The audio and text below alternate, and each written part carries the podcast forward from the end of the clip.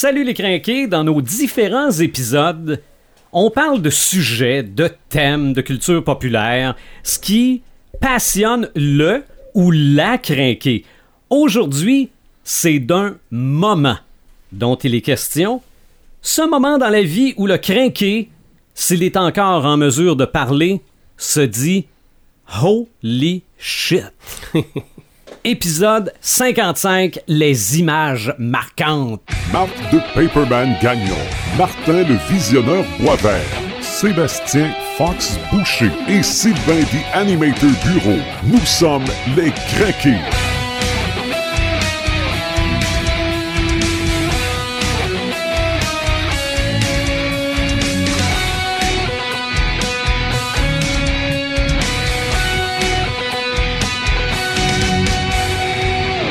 Oui, podcast numéro 55 pour les images marquantes. Le concept du podcast des crinqués, on prend un thème. Bon, aujourd'hui c'est un moment, mais les images marquantes, ça reste un thème aussi. Et on le décortique. On essaie de voir où ça nous touche nous, mais ça peut vous toucher vous autres aussi. Euh, D'où ça vient, pourquoi ça fonctionne comme ça. On discute en chum. Euh, on est disponible sur notre site internet podcastdécrinqué.website, euh, Balado Québec, iTunes, Google Play, en vidéo grâce à la collaboration de Dr. Phone, euh, notre page Facebook, on est facilement rejoignable. Marc de Paperman Gagnon, hello. Salut. Martin le visionneur Boisvert, salut. Salut tout le monde. Moi, je m'appelle Sylvain The Animator Bureau et en temps normal, Red the Gamer Bourgoin, Eric de son prénom, est là, mais pas aujourd'hui. On a enfin en studio avec nous autres un gars dont on entend le nom souvent. OK? Oui. J'ai, j'ai pas calculé le nombre de fois où on a parlé de Sébastien Fox dans le podcast des Crinqués. Ben, Fox, salut. Salut les crinqués. T'étais là au podcast numéro 2 Oui. on avait cassé la glace dans le premier. Dans le deuxième, on avait parlé de culture geek ici Dans en région. région, hein. ouais. OK. Ben, bienvenue dans notre studio. Ben, merci. Content de t'avoir avec nous autres. On va parler aujourd'hui d'images marquantes. Les images marquantes, là, puis je le disais tantôt, là, c'est le moment où tu dis, oh, là, il y a comme un avant puis un après. OK? Euh, Il y a comme un arrêt dans le temps. euh, oui, Tu Oui. dire, cette image-là fait qu'il n'y a plus rien qui se passe alentour. là. C'est ça. focus là-dessus. C'est ça. Et euh, ça peut être, oui, dans la culture populaire, mais ça peut être dans l'histoire aussi, parce que si vous avez vu l'affiche que Martin nous a montée pour annoncer le podcast 55, oui, il y a des moments geek, mais il y a des moments historiques aussi où on a fait comme ouch. Ouais. OK? Holy shit. Ouais. C'est ça, absolument.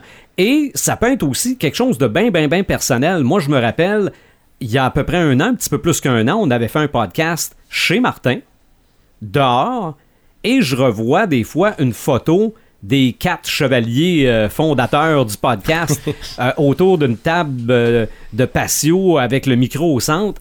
Pour moi, c'est un moment marquant là, parce que c'était le concept original du podcast. Là.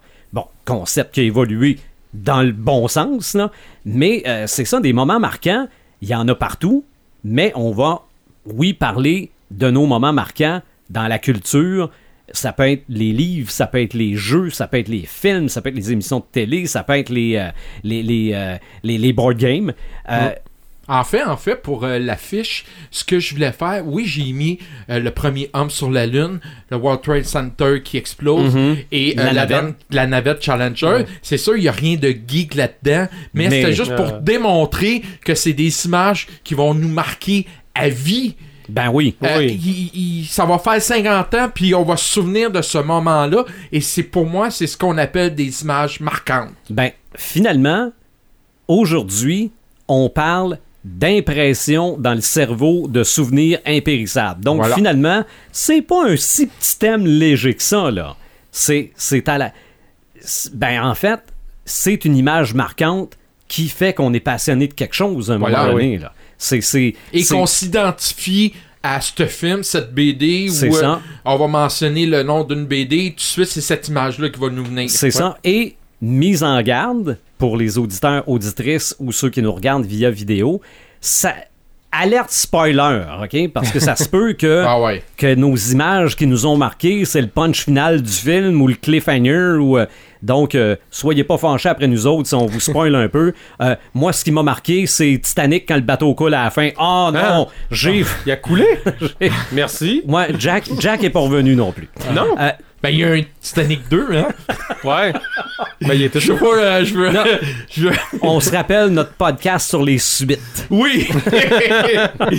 ouais. Où il était question de Titanic 2, mais qui n'a rien à voir avec le, Absolument pas. le Titanic de James Cameron. Mais ça, pas- ça, pas ça peut tout. être une image marquante, ça. oui, troublante, tu Ah, sais. hein. Sharknado, ça doit être une image marquante, ça, Ben, Martin. non, c'est pas marquant. Ça, c'est troublant, comme il dit.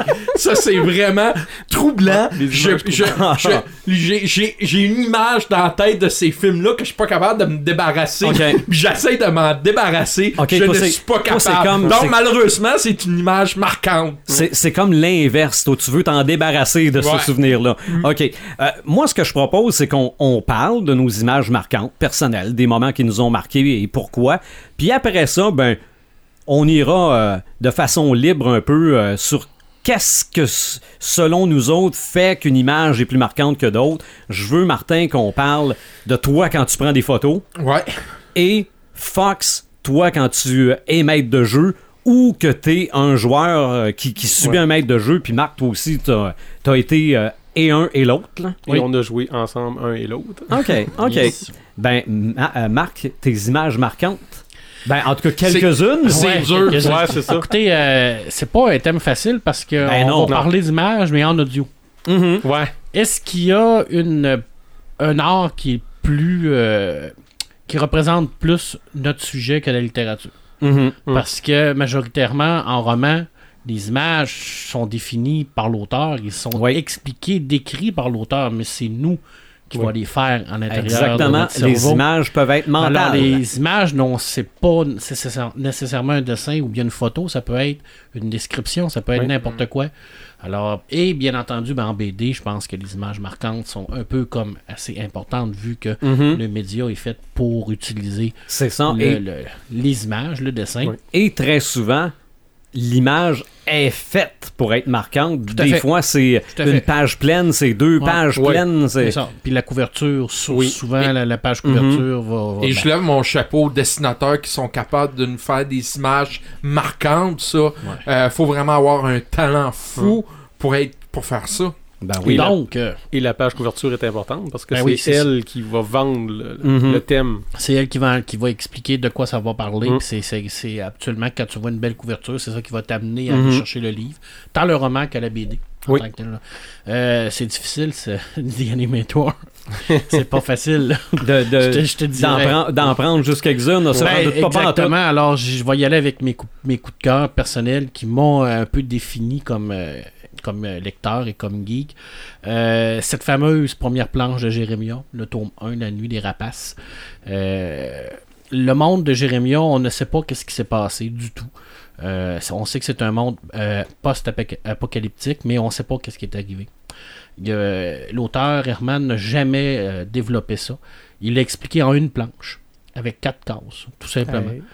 En quatre cases, où la première, on voit la- les problèmes raciaux aux États-Unis avec la guerre, les plans, les noirs et tout ça.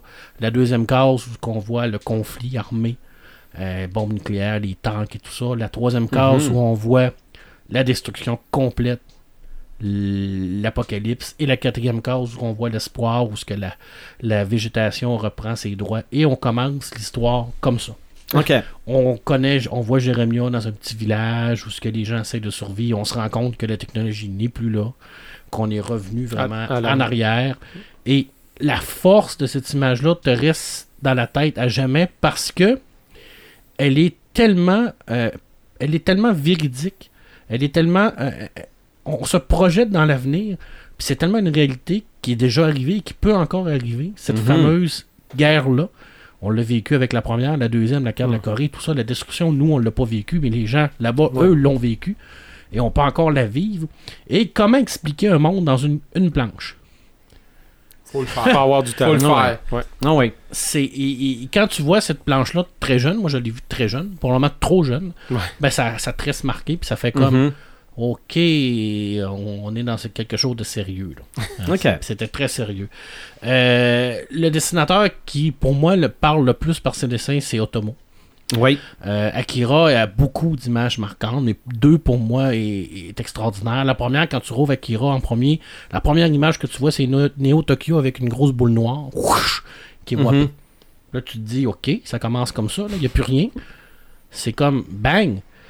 Au début, tu la vois, tu, tu, tu restes avec cet effet-là, en noir et blanc, de, de Oui. la boule noire qui, qui détruit toute la ville. Après, quand tu connais toutes les répercussions, toutes les, les, les influences qu'Otomo a utilisées par rapport à la peur de, du nucléaire, par rapport à ce qu'ils ont vécu, elle devient encore plus marquante dans le temps, Mhm. quand tu la comprends bien. Et il y en a une autre, une, une image marquante dans, dans Akira. Il y en a plusieurs, mais pour moi, là, euh, la mort d'un des personnages, qui est Yamagata, qui est un, un ami de, de Canada, où ce qu'il essaye avec un fusil de tirer sur Tetsuo, et puis Tetsuo, il explose la tête à Yamagata. Yamagata tombe dans les bras de, de Canada. Avec Mhm. la- le sang qui Ouais. éclate de partout. Et Canada a réussi à prendre le fusil puis a essayé de tirer sur son ami. Il n'y a aucun texte. Il y a seulement un long, long, long dialogue où ce qui, il- qui crie son nom. Le, le visage de Canada, la force, la colère, la peur. On la ressent. Mm. C'est extraordinaire cette scène. Mhm. Il tombe, c'est c'est épouvantable, c'est macabre parce que c'est Ah oui. des amis. Tetsuo, c'est son ami. Là, c'est Ah là oui. que tu te rends compte que c'est plus le, le, le Tetsuo ami. Là. C'est- Il est vraiment rendu là, absorbé par son pouvoir. Puis il commence vraiment là, à devenir complètement fou. Et euh, Canada va essayer de tirer sur lui. C'est- C'est c'est tellement intense cette scène-là. Et c'est c'est une, une planche encore une fois. Puis Otomo peut, peut faire des, des dizaines de planches sans texte. Il n'en a pas besoin. Je suis sûr qu'il pourrait faire euh, 95 pages avec aucun texte, puis on n'aurait aucun problème. C'est clair. C'est clair parce que son dessin parle par lui-même. Il y a tellement un dessin qui est extraordinaire au niveau des visages, des émotions et tout ça. Euh, c'est pas pour rien qu'Akira est considéré comme un des plus grands chefs-d'œuvre de la BD. Mhm. Euh, dans le comic américain, euh, je suis pas. euh, J'en ai lu, là. J'en ai lu beaucoup. J'en lis moins. Mais une, moi, qui m'a marqué quand même, c'est Batman contre Bane. Quand. Batman. Quand Bane lève Batman dans les airs, dans la première case. Casse puis la colonne vertébrale. casse la colonne vertébrale. Tabarouette. J'ai encore mal. OK. Ah oui, Là- L'as-tu, cette BD-là? Non, j'en ai pas. BD. Ok. J'en ai pas de BD. OK. J'en ai quasiment Parce que pas moi, je de l'ai BD. deux fois. Ok, j'en ai quasiment pas de BD. Est-ce Ok. que t'aurais aimé ça voir cette scène-là dans le film? Ben, on l'a vu. Oh, ok, j'ai Ben, avec j'en ai- Christopher Nolan, on l'a vu. Ok, Bane je- qui je- prend Batman puis qui casse le dos. Oups, Bon. excusez. Ah, je Vends vais- un punch. Ah oui. Bon. Ah, Spoiler, maudit! Mais c'était extraordinaire de voir Ah oui. ça parce que Batman était. euh, euh, À terre, là. Oui, mais avant ça, il était comme invulnérable. Il n'y avait C'est jamais vrai. personne qui pouvait le blesser. Il n'y avait jamais personne qui pouvait. Il y avait des petits bleus et tout ça. Mais C'est ça, il y mais- avait comme un aura d'invisibilité Mais autour ça de lui. faisait, je sais pas combien de numéros où il faisait juste recapturer les méchants qui s'étaient évadés. Ouais, ouais. Donc, c'était épuisé au Ouais. fond, là. La douleur, on Mhm. la sentait dans Ah cette oui. scène-là. Une grande scène. Une extraordinaire Et scène. ça, il n'y a pas beaucoup de dialogue non plus Non. ce qui précède ça. Non, t'as pas besoin de C'est- dialogue. C'est juste, Non, une sincère ça. volée. C'est ça. Euh, ouais, puis euh, il en mange une sincère. Mhm. Mais il revient parce que Batman, Oui. c'est Batman. C'est ça. C'est tout ça. Euh, Civil Ward nous a donné des images extraordinaires en BD. Mhm. Mais cette image, jusque le Punisher va chercher Oui, Spider-Man? Oui, Oui. ça, Ouais. ça Puis ramène Spider-Man à, à- à l'équipe en voulant Oui. dire Regardez, là, moi, j'ai fait la job sale pour vous autres. Il n'y a, ça. rien, il dit pas ça. Non, là. non. Il n'y a pas de texte. là. C'est ça. Mais il, il dit on a besoin d'un médecin, je crois, je me souviens Ouais. bien. Mais on, on le voit dans son regard en voulant dire, le gang de cave, là, c'est moi qui fais la job sale. Arrêtez là, de, de, de- de- Mhm. enlevez-vous les doigts dans le nez et avancez. Là. Puis c'est un kid aussi, là, Spider-Man. Ben oui, Spider-Man, c'est un enfant. C'est un enfant. C'est Ouais. un enfant Ben, c'est un, qui- c'est un jeune, un jeune adulte. Il, il- il était, écoute, il était sur le bord de, la mort. Là. Ah ouais. Je veux dire, en tant que tel, il était très, très blessé. Euh, Mhm. Cette image-là m'a frappé extraordinairement. Civil War, il y en a eu beaucoup, Ouais, mais ouais. celle-là, là, ça a été. Capitaine America quand il se fait tirer. Oui, Excusez-moi Ouais. les spoilers. oui, effectivement, à la fin de tout, là. Ouais, ça fait Fait- tuer. c'est là. ça, là, c'était Tony Stark très qui est, avec, aussi. qui est à côté du, du cadavre de son Oui, ami. puis toute la scène où ce que euh, où ce que c'est plus qu'une image là, mais tu sais c'est c'est plusieurs images, mais quand Ouais. il est à, à côté du cadavre puis Ouais. qu'il dit j'ai essayé d'arrêter ça, J'ai essayé, ouais, j'ai C'est ça. puis j'ai pas été capable, puis c'est là que tu te rends compte de toutes les ramifications qu'il y avait, puis ça remontait dans le temps où ce qui était allé dans le passé avec la fille Morgane puis avec le roi Mm. Arthur et tout ça. Puis c'est là que tu te rends compte que ces scénaristes là Quand même, il y en a des bons. Ah oui, oui. Non, ouais. Ah, mais le dessinateur de cette, euh, de cette Ah, scène-là aussi, c'était- là, c'était là, bon. faut- bon. Mais Euh, dans les comics, moi, la dernière euh, image qui m'a marqué, c'est The Walking Dead, quand Negan arrive dans la place, puis il explique à Rick que ça marchera pas comme il veut, en tuant Glenn Ouais, dans ouais, le ouais. numéro 100. Oh oui. Mhm. Ouais. Quand j'ai arrivé à cette page, puis ils tuent Glenn, je me suis levé de mon siège, puis j'ai dit non, non, non, ça se peut pas. Ils ont pas fait ça. Je- Là, je me Ah ouais. dis, tu sais, on le voit, puis là, il parle un peu, je, je continue à lire. Il, il parle encore. Non, il est pas mort, mais je dis, c'est- non, c'est- écoute, il a reçu un bat de, de base sur la Mm. tête, c'est fini. Avec, avec du barbelé. Avec du barbelé. Puis là, Ah ouais. c'est comme. Puis là, il continue, puis il arrête pas. Puis là, là, j'étais troublé, choqué, ça m'a marqué. Intensité ouais. qui ont quand même bien repris dans la série télé. Oui, mais Ouais, ça, ce bout-là, ça l'a oui. choqué des gens qui sont Ben, pas ouais. habitués de voir des- Exactement, mais tu sais, en BD, on, Moi, j'étais préparé avec le comic. ben, on le savait. Ça. Mais je n'étais pas sûr qu'elle allait tuer lui. Ouais, parce qu'il y a toujours une Parce question que de c'est code pas lui qui d'écoute. en premier. Puis j'ai dit, ils vont garder Glenn parce qu'ils ont éliminé beaucoup de caractères Ouais. qui étaient originalement, qui sont encore dans, le- dans le comic. Mhm. Mais euh, euh, ils ont gardé vraiment. Ils voulaient peut-être c'est une question de code d'écoute aussi. Ouais. télé, Ouais, tout ça, mais ils voulaient choquer. acteurs Ils voulaient faire comme dans ils le réussi. Ils ont choqué, puis ils ont choqué doublement. Puis moi, je pense qu'ils ont perdu beaucoup de codes d'écoute à partir de ce Oui, moment-là. oui, oui, oui, c'était Parce qu'ils ont comme passé à un niveau supérieur. puis Il y a beaucoup de gens qui ont fait comme non, c'est trop là, on s'en va là, on s'en va C'est. C'est trop C'est là que la dégringolade des codes d'écoute Ouais, est arrivée. parce que Mhm. c'était vraiment violent. Ouais. Dans la BD, c'est violent. Ben oui, oui. c'est très violent. Oui, il se Mais passe en des BD, BD que. Ouais. Non, mais en BD, c'est, c'est, ça reste que c'est du papier, c'est pas du Ah ouais. concret. Quand on le voit à la télé, les gens ont tendance à plus s'identifier à la télé parce que c'est, C'est des, ça. c'est des vrais gens. le- et le là- papier, tu peux le digérer. euh, Effectivement, c'est comme pas toujours la même chose. Hein. tu peux revenir C'est- en arrière. C'est euh, c'est drôle parce que ils ont voulu respecter ce que la BD a fait, puis les Oui. gens n'ont pas aimé ça. Ouais, Ouais, mais, mais les la gens- majorité mais des les gens l'ont pas lu. Les ouais. gens, la La majorité des gens l'ont pas lu. C'est ça. Encore une fois, ça c'est le bel exemple, c'est qu'on on- on se rend plus à Walking Dead par la série télé que par la BD. Ouais. Comme C'est- on se rend plus à Conan par le film que par Ouais. les nouvelles. C'est. Malheureusement, on est rendu dans C'est un- cette situation-là. Ben alors, c'est plate, mais c'est comme C'est ça. plus facile d'écouter une série télé que de lire. Eh, Effectivement. On est Ouais. plus visuel aujourd'hui. En BD, je terminerai avec Ghost in the Shell. Mhm. La première image de Ghost in the Shell qui est en, en couleur, où on voit cette chip, cette petite puce électronique là, en gros plan, avec les ramifications qui commencent à sortir de son cadre et qui nous explique que cette petite puce-là, c'est la, la première d'intelligence artificielle où on voit que l'intelligence de l'informatique a comme évolué pour aller Mhm. plus loin. Et tout le concept de Shiro est, à- est à- est avec ça. Et c'est une page complète avec des verts, des, des- du noir, et c'est vraiment très, très abstrait. Mais on voit tout comme des petits nerfs qui sortent de- du cadre et tout ça, puis on, on comprend où ce que Shiro veut nous amener pour nous montrer où ce que l'intelligence artificielle, ben, c'est peut-être comme un, un genre de, de- de- pas de virus, mais tu sais, une évolution La vie naturelle. qui se développe. Ok. La vie qui se développe. Et puis, on se rappelle que ça a été écrit dans les années 80. Mhm. Hein? Il était-tu un petit peu précurseur ou il a fait un voyage dans le temps? un des Oui, deux, mais il y, a eu sais le- pas. il y a eu l'ordinateur dans 2001 aussi. Oui, Hall le 1000. Oh, Ah, Mhm. ah oui, ça, c'est effectivement aussi, Oui. c'est sûr et certain. Ça mais aussi, ces gens-là, c'est les, les écrivains de science-fiction sont des gens qui, qui ont une tendance à prévoir l'avenir. Mhm.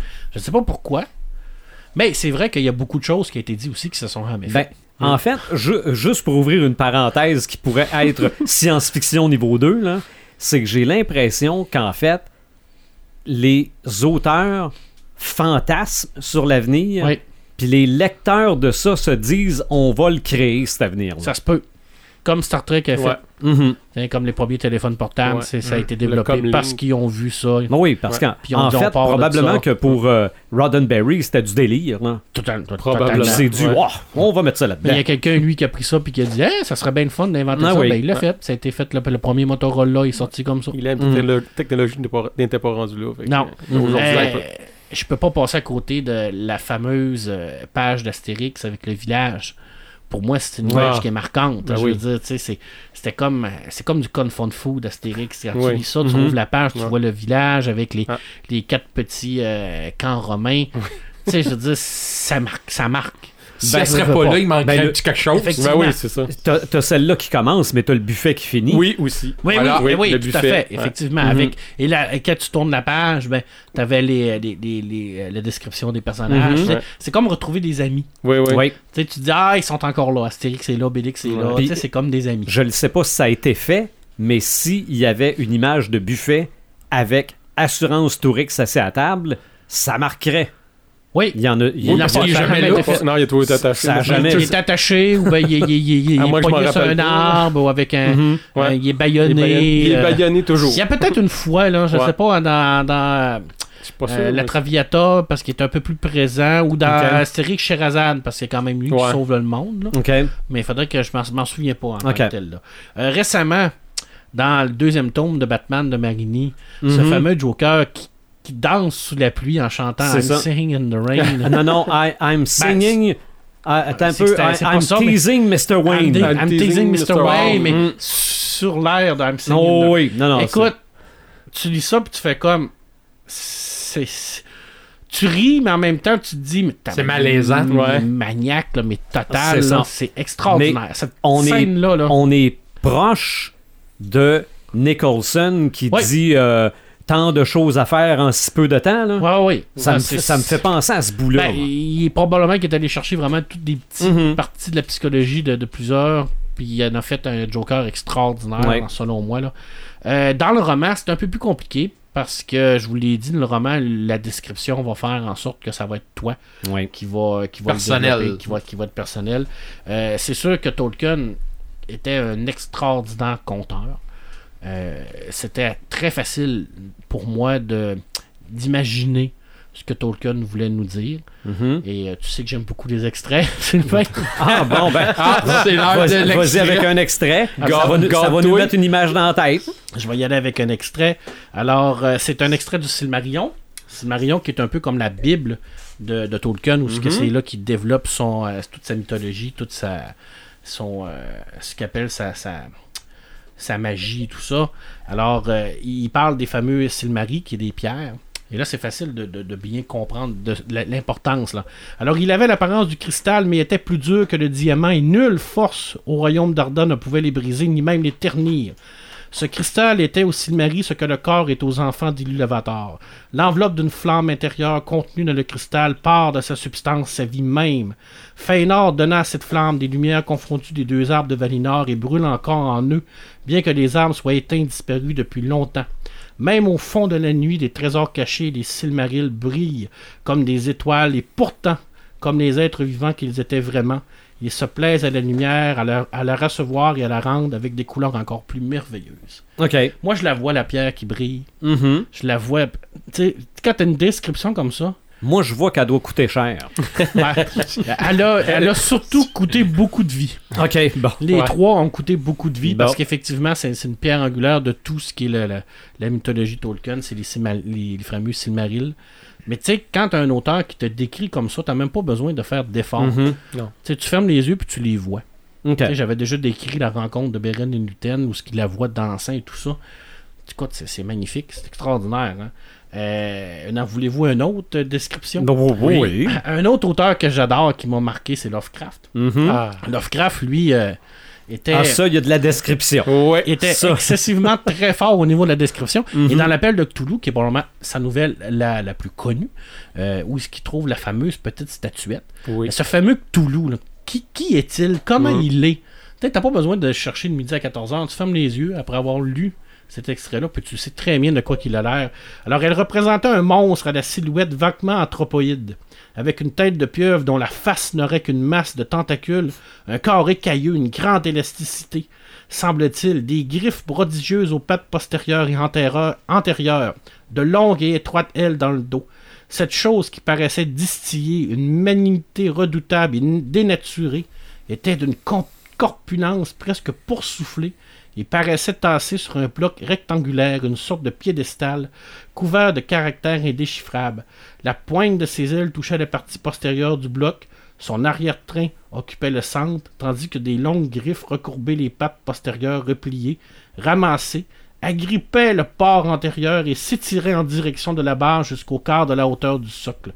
La tête céphalopode était inclinée en avant, de telle sorte que les extrémités des tentacules faciaux allaient effleurer par derrière les énormes pattes antérieures qui étreignaient les genoux de la créature accroupie. Un vrai film d'horreur. en tout cas, Ça peut pas être plus On- clair que ça. C'est ça, on sait, on sait pas s'il est gentil que Toulouse, mais on sait qu'il est laid. Voilà. Je veux dire, regarde, Mais, mais avec ta description, Marc, euh, évidemment, on a vu des images, donc c'est plus facile pour nous de, de, de s'imaginer quoi qu'il a Ben- l'air, parce qu'on a vu l'image, mais la manière que tu décris, il a l'air encore pire que non, Mais- mais... tu sais, quand t'es un dessinateur, puis tu te dis, je vais faire une histoire sur Cthulhu, tu prends ça, Ben oui, puis tu te dis, j'ai même pas besoin de l'imaginer, il est là. il est décrit. Mhm. Tu le vois.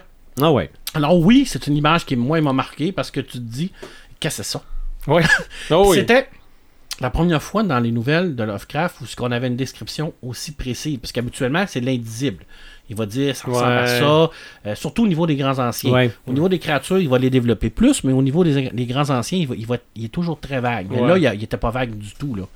Je veux dire, on savait de quoi ça ressemblait, Mhm. puis rencontre, rencontre pas ça dans un coin noir Non. parce que t'es foutu votant de Ben, là. tu pourras pas les décrire parce que quand tu le vois, tu cours pas à courir. Exactement, Mhm. effectivement. D'ailleurs, C'est ça la réaction c'est ça la, la- la- tu la- fou. Parce qu'habituellement, les gens qui les rencontrent ne reviennent pas pour, pour Pour le raconter.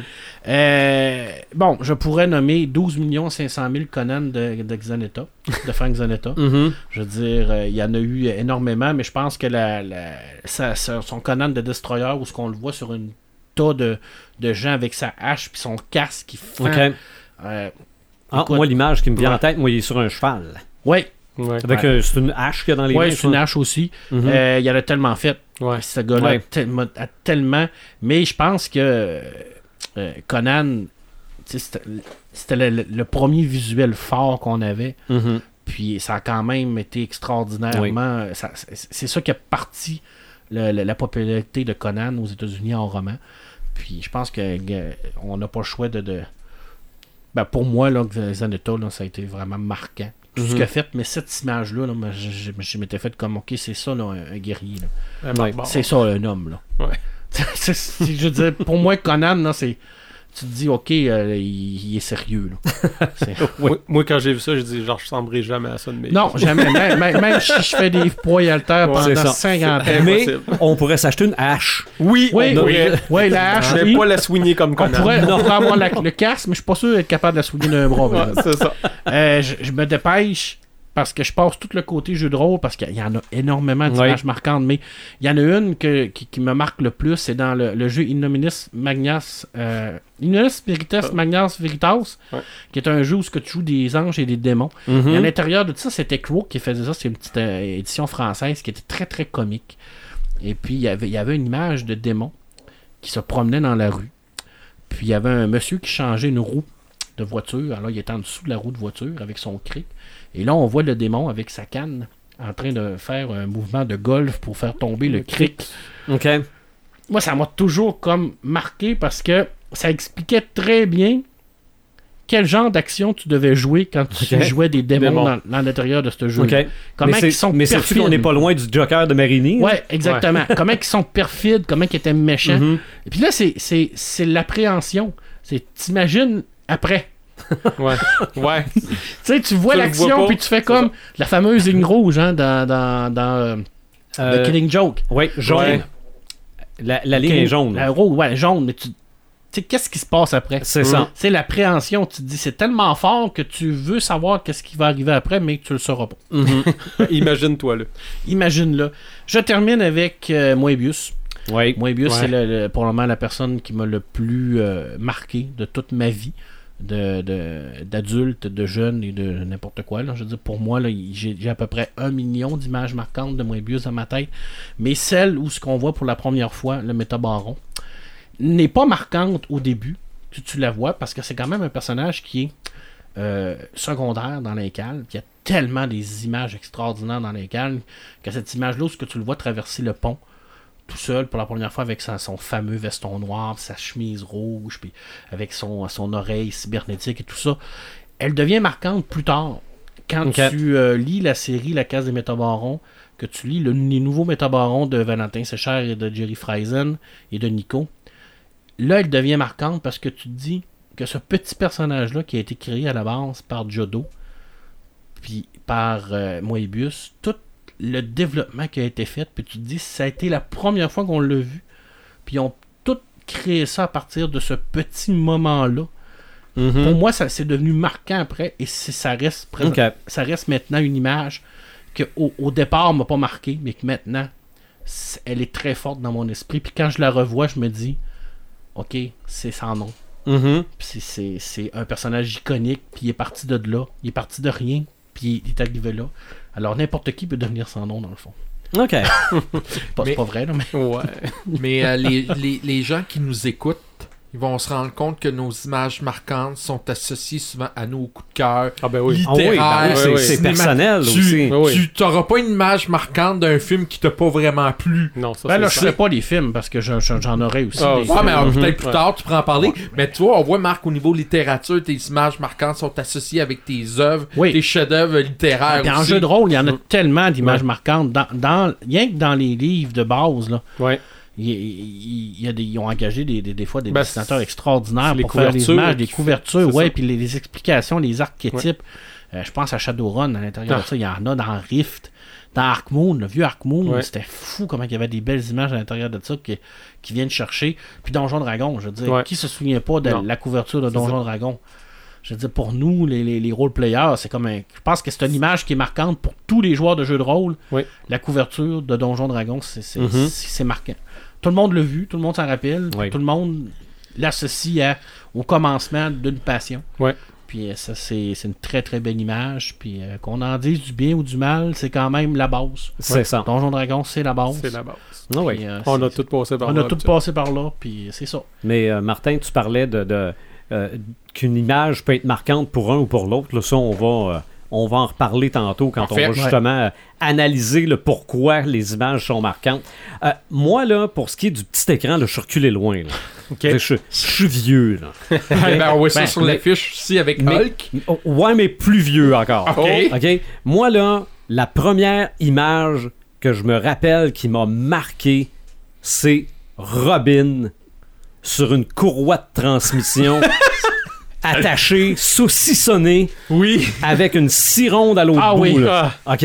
Le pire, là, j'ai dit ça à ma mère cette semaine que je préparais le Oui. podcast, puis je lui ai dit, je vais dire ça. Elle est partie à rire, elle dit Oh oui. OK, ma mère vient d'avoir 75 ans. Là. Se rappelle de ça. Mais le pire, je me rappelle plus comment il s'en sauve.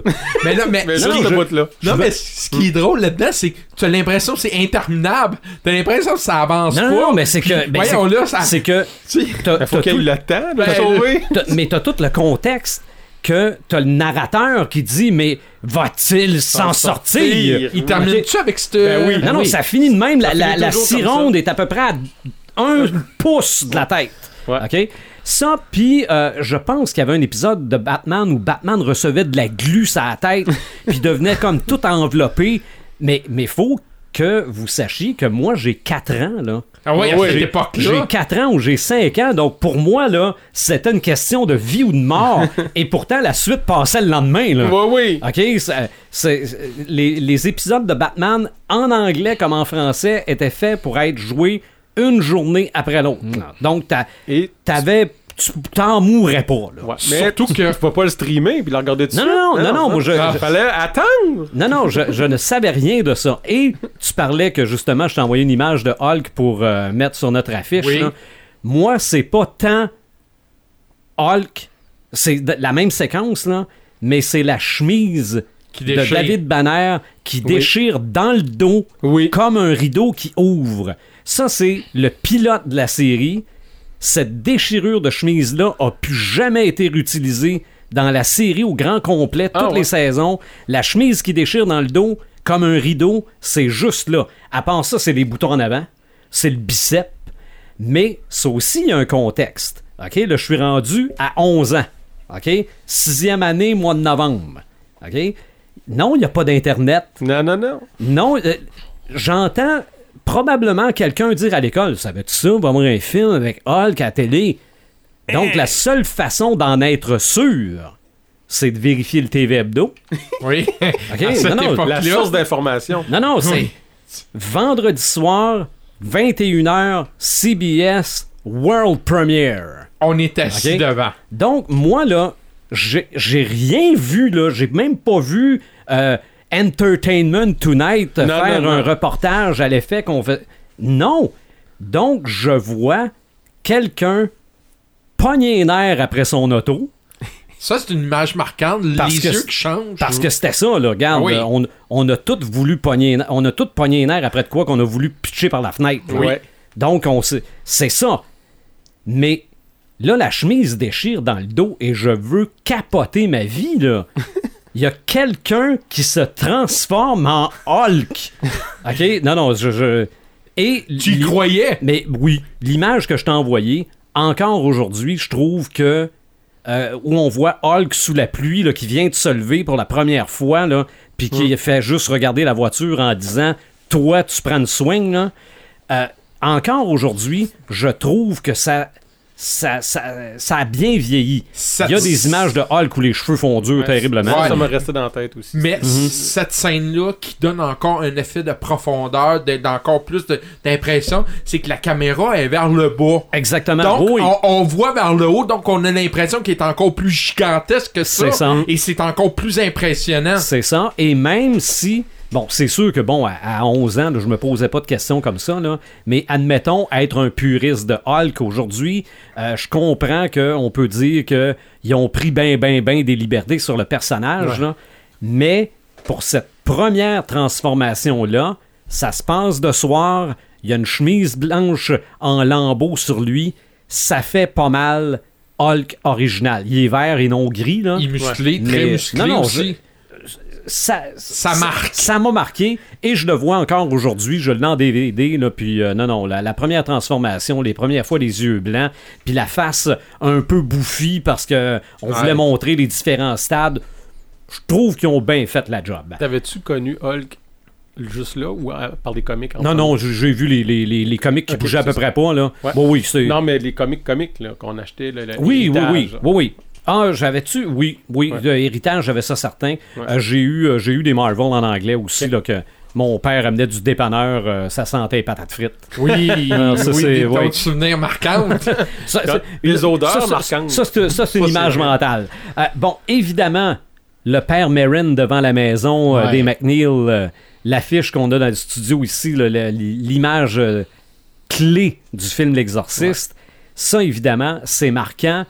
De par sa composition, ça dit à peu près rien. Il y a quelqu'un devant la maison, il y a une lumière sur lui. Et en noir et blanc en plus, comme Ben, je l'ai tout dit, le côté la- noir la- et blanc, la- dramatique. La version originale, c'était même pas en nuance de gris, c'était vraiment noir et blanc. Donc, tu n'étais pas capable de distinguer vraiment qu'il est en avant d'une maison ou quoi que ce soit, mais tu te doutais que c'était pas le bonheur qui l'attendait de l'autre côté de la porte. OK? Et ça, euh, anecdote, je pense que mon attrait pour cette image-là, avant de même de connaître le film, c'est la faute d'Orson Welles. Ouais, Ok? Citizen King. Or- euh, mê- même pas Orson Welles dans les années 70 avait une émission un peu comme euh, euh, voyons euh, celui qui a fait Psychose là, Alfred Hitchcock. Alfred Hitchcock. Hitchcock. Alfred Hitchcock avait une émission là, Alfred Hitchcock présente. Présente. Oui. Bon, ben Orson Welles dans les années 70, c'était Orson Welles Mysteries, mais en français on l'appelait Orson Welles présente et le thème de l'émission parce que moi je me j'allais me sau- je me sauvais quand ça commençait là. Euh, il était habillé en noir avec un chapeau dans le haut des marches avec de la fumée parce qu'il fumait le cigare. Donc, j'ai l'impression que le père Marin sur la photo devait me faire peur comme Orson Welles. OK? Donc, c'est peut-être de là que l'attrait de base euh, est venu. Bon, le film Batman 89, là. Ouais. OK? Oui. La, la première fois que Batman apparaît dans le film, là, j'en savais un peu plus sur le film avant dans ce temps-là, parce qu'il sortait Ouais. des revues, là, Ouais. aussi, là, un- un- comme un programme du film. là. Ouais. Mais quand les, les voleurs sont sur le toit de la maison, que ça se parle, puis un petit Batman qui descend, Hmm. J'ai capoté ma vie. Ah oui. Non, non, là, tu dis, enfin Batman dans un film. Ouais. Ça, et quand Vicky Vale dit, quelle voiture, Oui. OK? Puis là, tu vois la Batmobile. Ouais. Regarde, c'est C'est la première fois que tu vois la Batmobile, c'était. c'est ça. Mais, mais, mais je l'avais vu, la Batmobile. Je l'avais vu sur photo. Ouais. Mais là, elle est comme filmée de côté, la caméra un peu en dessous. Elle a l'air d'une longueur interminable. C'est très, très marquant. Euh, côté jeu, Super Mother Brain. Ouais. Ça, Ah c'est oui. la finale de Metroid, euh, de Super Metroid, Oui. là. Euh, toute la finale, de toute façon, c'est une image. euh, c'est marquant, là. Mais comme j'avais énormément joué à Metroid sur Nintendo, je me retrouve à jouer à Super Metroid et vers la fin, on se retrouve dans la finale de Metroid. Donc, tu refais les mêmes choses, tu tues des Metroid, tu passes à travers les, la, la- la pièce pour te rendre à Mother Brain, tu euh, casses le- le- son bocal, tu tires dessus jusqu'à temps que tout pète, tu te dis c'est la fin. Non, non, Super Mother Brain se lève, puis là tu fais comme quoi? What the Fuck. puis le Super Metroid qui arrive, la volée que tu manges, le Super Metroid se fait tuer, il donne tout son pouvoir, tu retues Mother... Non, c'est... C'est... C'est... euh, c'est marquant. Très, très, très marquant. Et euh, plus récemment, euh, mais ça, je vais le savoir dans, dans plusieurs années à quel point l'image m'a marqué. Dans Trône de Fer, Game of Thrones, Jamie Lannister qui se fait couper une main. Ah. OK? Ah oui, à ce point-là. Celle- Celle-là, ben, c'est Ben. parce que ça se fait vite. Non, mais c'est parce que des coupages de main, on en voit Non, non, non, régulièrement. oui, je sais, mais... mais- elle, faut croire qu'elle a quelque chose C'est- de particulier. Ben oui, c'est c'est un- C'est le, le- le gars qui se bat le plus à l'épée, c'est là le, le, meilleur ça. champion. Il se fait couper sa main droite. C'est Donc, il c'est sa vie. C'est ça. Et de la façon rien. que c'est tourné, je veux dire, il y a la main sur la table, la, la caméra est à la Ouais. hauteur de la table, donc tu te doutes pas que c'est Non, non, non. probablement pas une vraie main, là. Non, non. Et- C'est fait sournoisement. C'est ça, et ça, ça- ils se font comme des jokes, puis ah, euh, t'es mon ami, hein, tu me feras pas un coup, ah non, non, je te ferai pas de coup, schlack! Ouais. Sans lui- avertissement. Puis lui, il devient juste comme les yeux ronds, puis il se rend compte que sa main est coupée, là. Euh, excusez pour le spoil. Mais, euh, mais à part ça, c'est sûr que pour moi, c'est des images qui viennent peut-être de loin parce que justement, ça me permet de remarquer à quel point elles m'ont marqué. Toi, Martin, il y en a sûrement quelques-unes qui t'ont marqué aussi. là. Oui, euh, je n'ai fait euh, beaucoup pour le ben beaucoup, je n'ai fait quelques-uns pour le cinéma, mais je pense que je vais y aller un peu avec tout le monde. Au niveau de la BD, moi j'ai une image qui m'a vraiment marqué et qui m'a on parlait des pages couverture qui nous donnent une incite à aller voir euh, cette BD là. Moi, la mort de Superman avec le, le drapeau, le- la cape de Superman mhm. qui est comme quasiment en berne, toute déchirée. Je pense que cette image-là, pour moi, elle est marquante. Et en plus, c'est tout. Ça dit la mort de Superman. Le- la cape déchirée, ça, c'est vraiment une image qui m'a vraiment incité. Mais pour la mort de Superman, il y en a eu un paquet, là. T'as as eu aussi euh, sur la page ben, l'emballage de la BD, parce que la BD, dans ce temps-là, c'était c'était la folie furieuse. Ouais, là. On ouais. l'avait scellé dans du plastique avec le logo qui saignait. OK. Le S qui saignait, Ok. t'avais ça. Euh, Mais moi, je te parle au niveau de l'intégrale, mais là. mais le Lois Lane qui le tient dans ses bras. Ça aussi, c'est une image marquante, ça. Mais moi, euh, le, le dessinateur a réussi par une image à interpréter la mort de Superman par sa cape qui est à moitié déchirée, chapeau. Moi, ça m'a vraiment une image marquée. Au niveau des séries télévision, moi, je ne peux pas passer à côté de Goldorak quand Actarus fait son saut pour faire sa transformation. oui, OK, oui. puis qui atterrit. Si on fait une pause, quand il saute, puis on fait une pause, l'image où il se transforme, ça, c'est une image marquante. Ouais. C'est, et, et quand on parle de Goldorak, souvent, c'est cette image-là qui nous vient en tête Mhm. tout de suite. Oui. Ça, c'est marquant. Au niveau des jeux, je suis désolé, mais j'en ai pas vraiment. J'aurais eu Pac-Man, mais je vois pas qu'est-ce qu'il y a comme image marquante. Est-ce que Max Headroom, c'est un jeu, ça? Euh, non, Max Non. Headroom, Ah. c'était pas un jeu. Fait que, je- C'était c'était une annonce. Ouais, c'est ça. Fait que, au Ah, niveau ça a de- déjà été une série. Oui, une série. Mm. oui, oui, donc au niveau des jeux, j'ai absolument rien, mais au cinéma, j'en ai gardé 5. ça a été extrêmement difficile de faire des Ben choix. Ben oui, il y en a tellement. Euh, écoute, euh, évidemment, j'ai, comme on a vu sur l'affiche, Shining avec euh, Jack Torrance qui euh, défonce la porte puis qui se présente le- la, La face. face. Si on met une pause, c'est vraiment lorsque la face est là puis ça va dire Hair Johnny. Mm. Je Mm. pense que cette image-là prouve hors du doute qu'il atteint le summum de sa folie. Oui, Par cette image-là, oui. Stanley Kubrick a réussi à démontrer que là, là il est complètement crackpot, il est complètement euh, déconnecté de la Mais- réalité. Je peux t'expliquer pourquoi. Vas-y. Parce que j'ai regardé les documentaires. Ben, moi, ce que j'ai su, c'est qu'il a recommencé plusieurs fois la scène, puis il était comme écœuré. C'est ça. C'est qu'à un moment donné, là, il dit recommence. Recommence. Mais c'était voulu, mais je pense Non, non, que mais voulu. Kubrick, c'était ça. Il, est- il énervait. C'est C'est ça. Et Hitchcock aussi, il te demande Ouais. de Et- tout le temps faire. Et à un moment donné, ben Nicholson il dit bon ben fuck it, t'envoies, fla, fla, fla, t'en veux, tu veux que je fasse la cave, m'a le faire le cave. Puis il C'est- ce qu'ils ont pris. C'est ce qu'ils ont pris.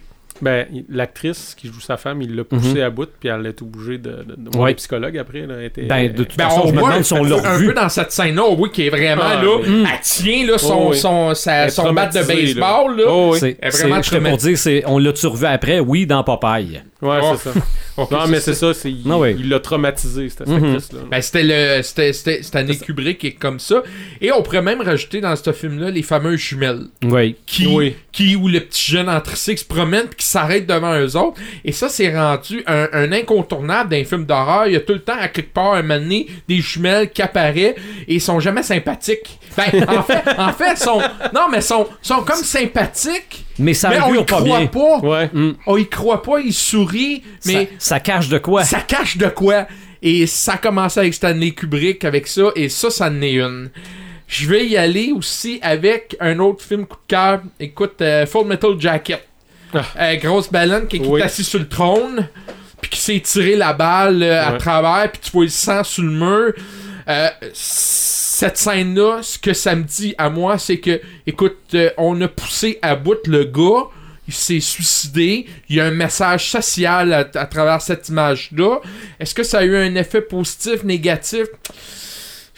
J'ai tendance à penser que cette image-là a peut-être donné des idées à des gens de, de, de faire ça, mais je pense que ça prenait des images chocs comme ça pour dire au monde, oh, ok, je suis pas prêt à aller jusque-là. Mhm. Encore une fois, Stanley Kubrick a poussé à bout euh, Grosse Baleine. Euh, comment il s'appelle l'acteur là, qui fait euh, c'est Don Fernio. Oui. Vince, Vincent Celui qui Don, fait Wilson Don- Mr. Fisk Phil? dans- Ouais, ouais, c'est ça. Fisk dans Daredevil. Donc ça, c'est une image qui m'a vraiment dérangé. Je voyais venir cette image-là, je dis non, il va pas le faire, il va pas le faire. Et là, quand il installe le, le pistolet dans la bouche, puis se tire la balle, c'est une image qui m'a vraiment traumatisé. Et j'associe ce film-là avec cette image-là.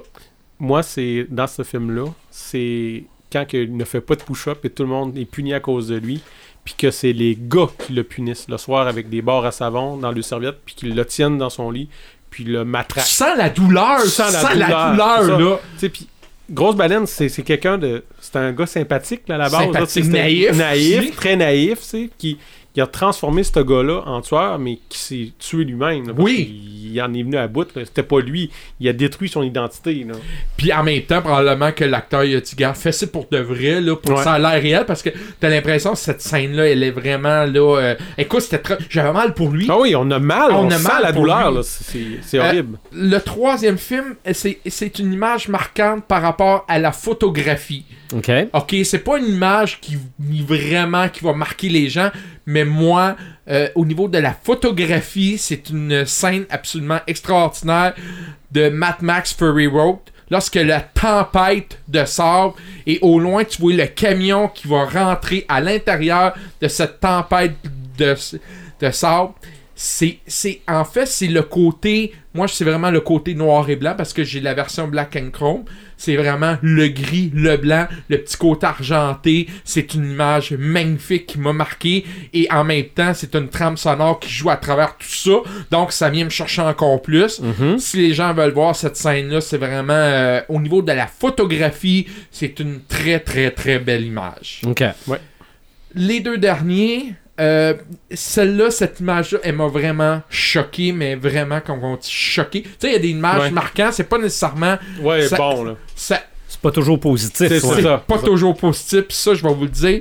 Euh, la planète des singes primati, ou si vous préférez, la guerre de la planète des singes. Je vous mets dans le contexte, je suis au cinéma avec mon fils. Vous savez comment je tripe sur César. OK? Et là, on voit le colonel pointer l'arme sur le front à César. Instantanément, je me lève de mon siège et je te lâche un tabarnak. OK? Pour de vrai, parce que cette scène-là, je l'ai pris comme personnel. Ouais. OK. Je l'ai vraiment pris personnel. Et, et ce, que, ce qui est vraiment euh, touchant un peu de cette scène-là, c'est que tu vois César, il s'approche le front vers le pistolet en voulant dire vas-y, tu, tu détruiras pas ma, ma tribu, tu vas me tuer moi, puis les autres vont s'en sauver. Ouais. Il fait-le, finalement il le fait pas. Mais moi, c'est vraiment la réaction que j'ai eue au point tel que mon fils s'est dit Hey, père, Calme-toi. calme-toi un peu. Non, mais, non, mais tu sais, des fois, t'es assis, puis tu te laisses au bout de ton chef, puis tu dis- Ouais. Tu sais, là, c'est vraiment. Ça, c'est une image qui Ça m'a t'a- ça vraiment. t'a piqué au vif. Oui, oui, effectivement, j'ai vraiment pris personnel là, Ouais, c'est ça. comme image. Là. La dernière, probablement que tout le monde va être d'accord avec moi, c'est une image d'un film culte, un film euh, extraordinaire, et cette image-là a probablement lancé la, la trilogie de ces films-là. Je parle bien sûr de l'Alien qui sort du ventre de Kane. Ah, OK? Mhm. oui. OK? Imagine, là, tu, tu- tu pouvais pas t'imaginer que c'était un alien qui allait sortir de là, Les gens sortaient du cinéma dans ce temps-là. là. traumatisé. Traumatisés. Là. Mais cette image-là, c'est probablement la plus belle image que James Cameron a faite dans cette. Est-ce que James Non. Cameron, c'est Ridley Scott? Ridley Scott. Scott. C'est Ridley Scott. Ridley Scott qui a fait ça et. Et je pourrais même dire le- cette espèce de parasite qu'il y a dans le visage là Ouais. aussi. Ça s'appelle un cliffhanger. euh, Face on Le girl. facehugger. un cliffhanger. Ça aussi parce que là, tu t'imagines un peu. Ouais, mais qu'est-ce qui se passe dans la gorge? Tu sais, il bouge Ah pas. oui. Mais là, il doit s'en passer des affaires, Ben oui. ça. Puis tu vois l'image, là, puis ça- tu sais... Fait que ça aussi, ça m'a vraiment traumatisé, l'alien qui sort. Euh... Tout le monde se souvient de cette scène-là. Ben oui. Tu parles de ce film-là, puis c'est ça qui te vient en tête. C'est ça. Ben, de toute façon, c'est devenu. euh, euh, C'était devenu un film culte. culte. Oui, mais c'est c'est devenu une scène reprise Oui, à oui. la Oui. plein de sauce. Oui, oui, Oui, oui. c'est ça. Mais Dans cette scène- Spaceball. Ouais, ouais, ouais. Qui se met à danser. Ouais, mais ça, c'est pas le Comment- même image marquante un peu. Ouais. C'est tout ça pour démontrer qu'une image, ça peut changer bien des affaires dans Ben un oui, film. ben oui. Fait que c'était pas mal euh, tous les films euh, que j'avais, mais. Mais j'en, j'en ai, j'en ai plein d'autres. Non, oui, c'est sûr. Même dans Alien 4, quand il y en a un qui est imprégné d'un, d'un œuf, là, puis qui se met à faire des spasmes, puis là, tout le monde le regarde, puis ils sont prêts à le tuer, puis il fait Non, non, non, c'est correct, c'est correct, tu sais, puis il, il, il- il- il- la bébite ne sort pas, là, tout de Mhm. suite. Là, tu te dis, tu sais, ils vont le tuer parce qu'ils savent qu'il y a une en dedans de lui, mais non, ils le font pas. Arrêtez de. Mais euh, non, non, euh, les, les, les images au cinéma, pis ça, regarde, il y, en- il y en a, il y en a, il y en a. Je Ouais. pourrais- en sortir d'autres plein, là, mais je me suis contenté de 5. Ouais. Ben oui, ben oui. Toi, Fox, euh, Moi, Fox, euh, au point de vue des films, que vous voulez comme tu veux. Comme tu veux. Euh, ben, moi, dans les films, c'est sûr que le premier Star Wars, quand Mhm. on voit le- la, la Death Star, quand on voit plein de, de choses qu'on n'a jamais vues de, Ouais. de Ben notre vie. Là, Star les- Destroyer au début. là. Ah oui, c'est qu'est-ce que c'est ça. Là, Ah ouais. c'est- interminable. Tu, tu vois le premier vaisseau, tu sais, hey, wow, il est gros. mais tu vois l'autre en arrière qui est ça. il- Qui défile, qui gigantesque. défile, qui défile, qui défile. Ouais, c'est ça. Euh, ça, c'est des images marquantes. Euh, je me souviens, comme quand j'étais surtout jeune, c'est euh, comme le premier Superman avec Christopher Reeve. Ouais. Il y a des images marquantes là-dedans. Euh, moi, c'est euh, des images traumatisantes, c'est euh, Freddy, le premier. Les grilles Ouais. de la nuit, là. La Euh, main qui sort dans, la- dans- dans- Ouais, du bain, là. ouais, ça, là. Eh, tabarouette. Hey, là, t'as Mm. t'as la chienne. Puis là, Oh, moi, j'étais kid, là, dans ce Ah temps-là. oui. on avertissait pas les enfants, là, comme aujourd'hui. Mhm. Euh, j'avais eu peur. J'avais demandé à mes parents. T'avais raison. Je lui ai dit, je vais aller. je vais- Peux-tu me coucher sur le divan dans votre chambre? Et euh, ils ont pas dit non. Et j'étais content. Puis je me suis réveillé dans la nuit. Puis mon frère arrivait de veiller tard. Il était, Mhm. Mon frère était plus vieux que moi. Il, de- était dans le cadre de porte. J'ai dit, ça y est, Freddy est là. Je me suis réveillé. J'ai dit, je vais mourir là. Fait que ça m'a traumatisé, Mhm. cette image-là. Euh, dans les films, ben, c'est ça, c'est sûr qu'Alien, moi, c'est, moi j'aime plus le 2 que le 1. Moi, Ok. c'est l'équipe, les Marines qui sont là. Tu dis, les autres, sont, ils vont tout défaire, là, ils vont tout casser la baraque. Et non, pas pantoute. Ben, ça aurait pu arriver s'ils Oui, n'auraient pas enlevé leurs munitions. Aussi, c'est, c'est sûr. Mais quand un ils arrivent, move tactique de gland. c'est ça. Quand ils arrivent dans le corridor avec toute la structure alien de la ruche Ouais. là, qui, qui, s'est- qui est commencée puis qui est faite, puis la, la fille, la survivante qui trouve, qui demande aidez-moi, aidez-moi, et Ouais. tuez-moi, puis le gars dit on va en sortir, tu sais, elle sait pas ce qu'elle dit, puis Mhm. qui, que l'alien sort, puis que les aliens qui sont tous cachés dans les murs. Ouais, puis on les voit pas. là. Qu'on les voit voit pas, du tout. Là, puis... Puis dans le jeu de rôle, Marc, on- j'ai joué avec lui, puis il nous a fait jouer des games d'aliens, puis il a joué une année dans, le- dans le corridor, il dit vous voyez des aliens, puis il faut se rendre trois étages plus bas pour s'en apercevoir Ok. tout de suite que les murs bougent. OK. On a eu la chienne jusqu'au bout. OK. Ouais, c'était une- Euh, dans le jeu de rôle, moi, ce qui m'a marqué, la première affaire qui m'a marqué dans la première, ma première approche au jeu de rôle, ça a été les livres dont vous êtes les héros. Ouais. Oui. Fait que les covers, euh, c'était toujours très beau. Moi, le premier que j'ai acheté, c'est La sorcière de glace. Je m'en souviens tout le- comme si c'était hier. Ben oui. Puis le premier jeu de rôle qu'on a joué avec des amis, c'était en rapport avec le Donjon de l'Héros, mais là, on pouvait jouer à la gang. Fait que là, c'était l'œil noir. L'œil noir, c'est un peu le un pré- un prédécent. ah, ben, c'est pas avant, c'est euh, après Don- Donjon Dragon, mais je connaissais pas Donjon Dragon dans ce temps-là. OK. C'est quand même un précurseur Un précurseur, ouais. Puis c'est encore existant aujourd'hui en Allemagne, qui est un jeu qui marche très bien, qui est rendu à la sixième édition. Euh, ensuite, c'est sûr, c'est Donjon Dragon. De euh, Advanced Dungeon and Dragon, la deuxième Mhm. édition. On a joué à ça. J'ai joué ça avec des amis à m'en écœurer. Mais les images de donjons, Ah, les euh, Dragonlance, mais c'est ça, c'est quel, quel fun, c'était les boîtes des mondes qui créaient. Moi, le monde qui m'a marqué le plus, c'est Dark Sun. Il y avait Ravenloft, il y avait Greyhawk, mais c'était une boîte avec.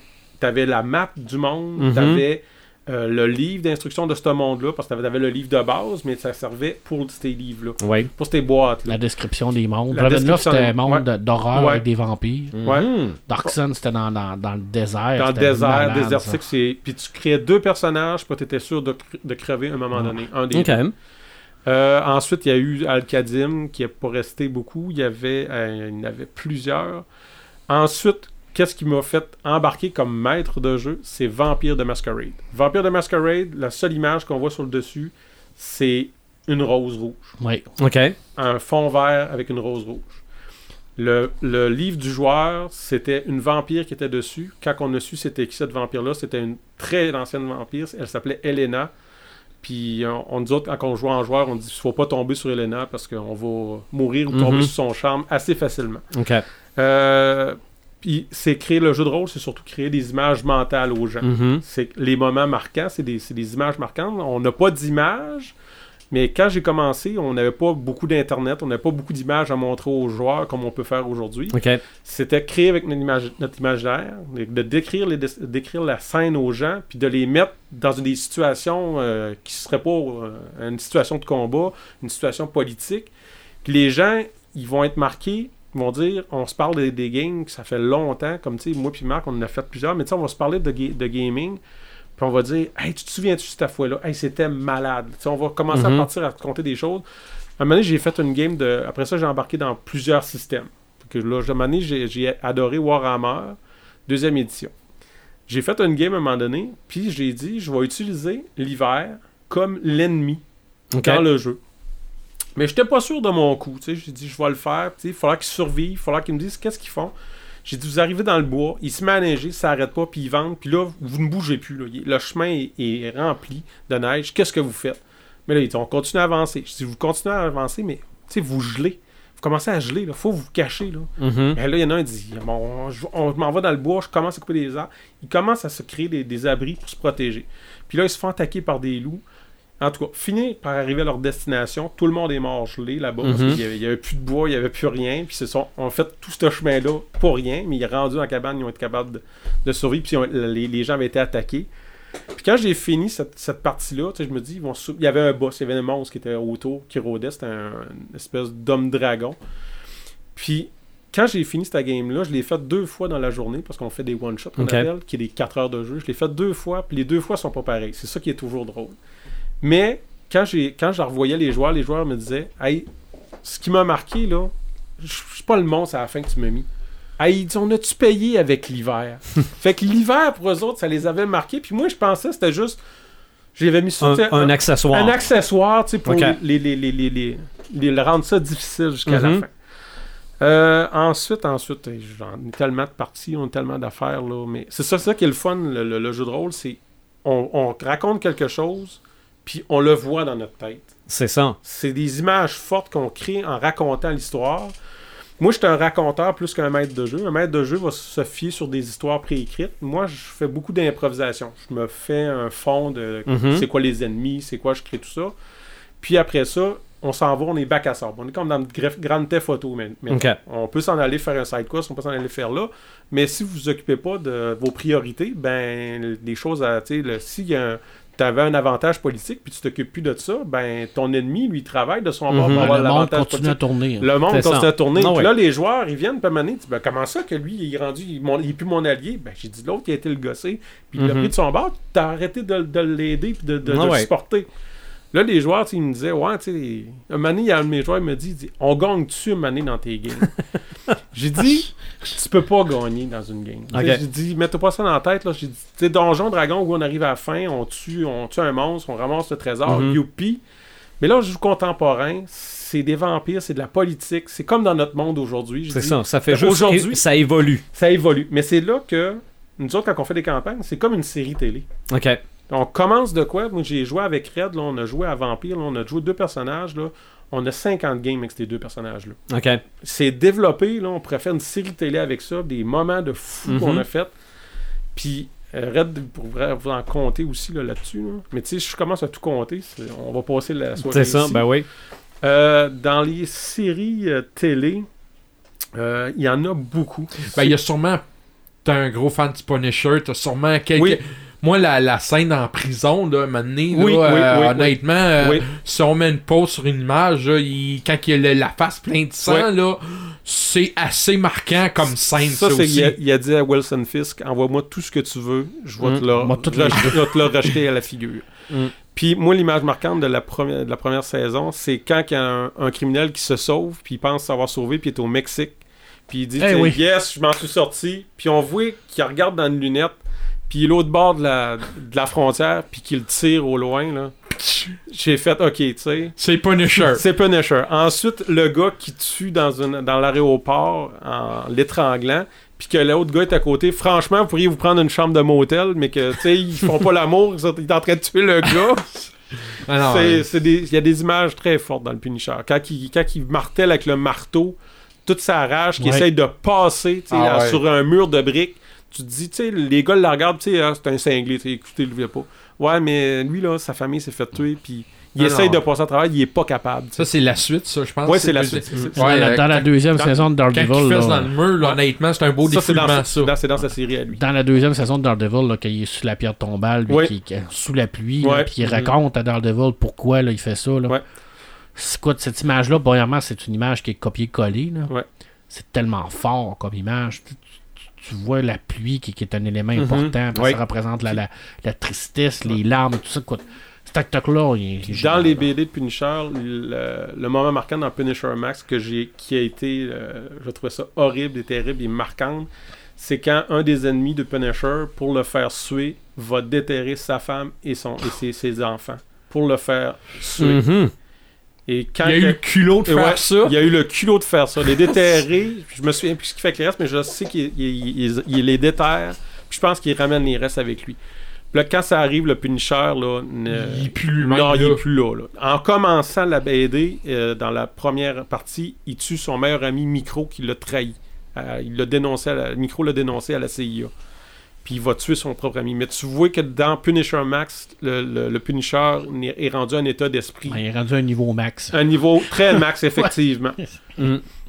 Et dans les aujourd'hui, dans le jeu de rôle, qu'est-ce qu'on a de, de le fun? C'est qu'on a beaucoup d'imagerie qu'on peut aller chercher. Puis aussi, on a beaucoup de- dans les jeux de rôle, ce que j'aime, c'est qu'on peut jouer à Star Wars. En jouant à Star Wars, t'expliques rien à personne. Tu Mhm. sais c'est quoi Star Wars. Tu peux jouer à Lord of the Ring, t'as le Seigneur des Anneaux, t'as toutes les toutes les, les- les grosses franchises Ok. populaires. Doctor Who, tu peux jouer à Doctor Who si tu joues. si tu. Puis dans ce temps, t'as pas à étoffer beaucoup, à expliquer les gens le monde, ils le connaissent. Fait Ouais. ils en plus, ils s'imprègnent encore plus vite dans ta game dans ce temps-là. Puis, il y a les accessoires. Les accessoires qu'on avait, nous autres, au début, c'était une feuille de papier, quadrillé, tu faisais tes donjons, tes affaires. Aujourd'hui, tu as T'avais des, des dés. des dés. Mm. Oui, c'est ça. Mais à cette heure, tu as des maps. Tu as des maps toutes quadrillées, mais avec un fond, c'est une, une, euh, une taverne ou quelque chose de genre. Mais là, c'est monté un step encore plus haut. Il y a la compagnie qui s'appelle Dwarven Forge. Puis mon ami Fred Letourneau en a acheté. Puis il les utilise pour ses board games. Mais ça met tout en 3D.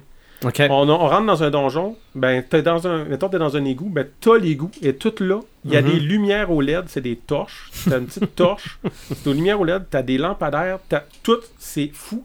En plus, c'est indestructible. OK.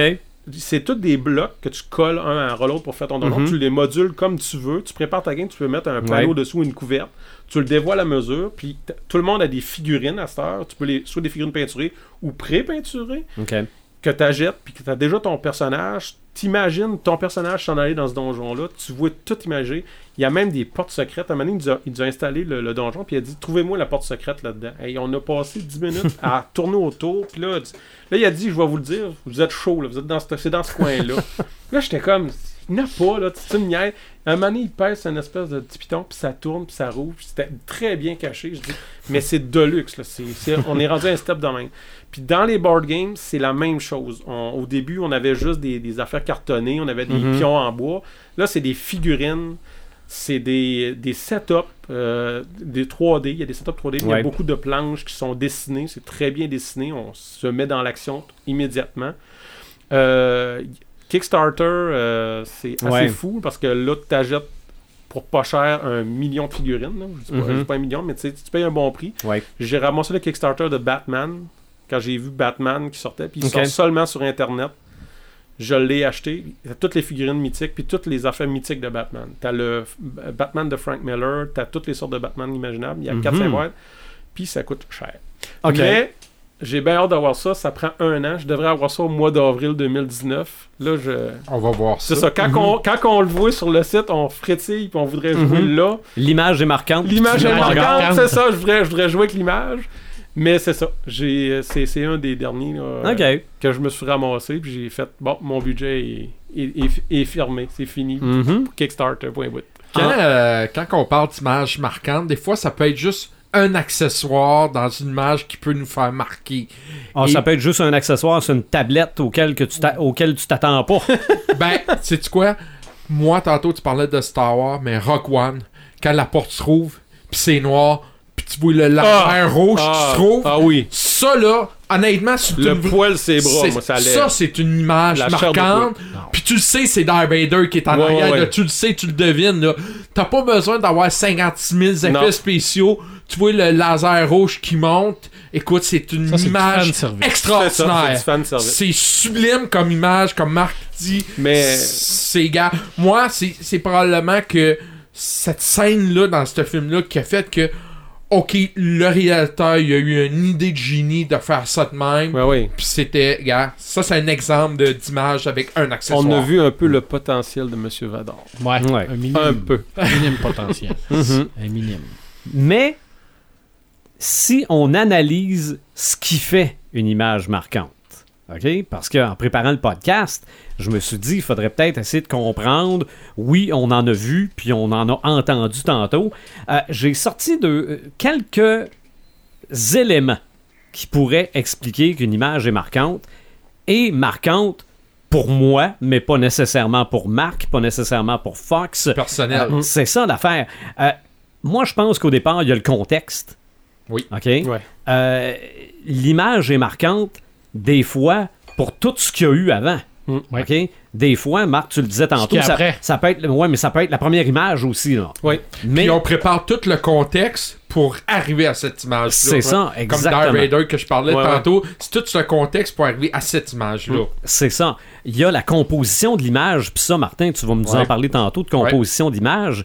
Euh, tu parlais de, de- de la première fois qu'on voit Hulk. Oui, c'est vrai que si on l'avait filmé du dessus, il aurait eu l'air plus petit. Là. Ouais. C'est ça. OK? Euh, la composition, c'est important.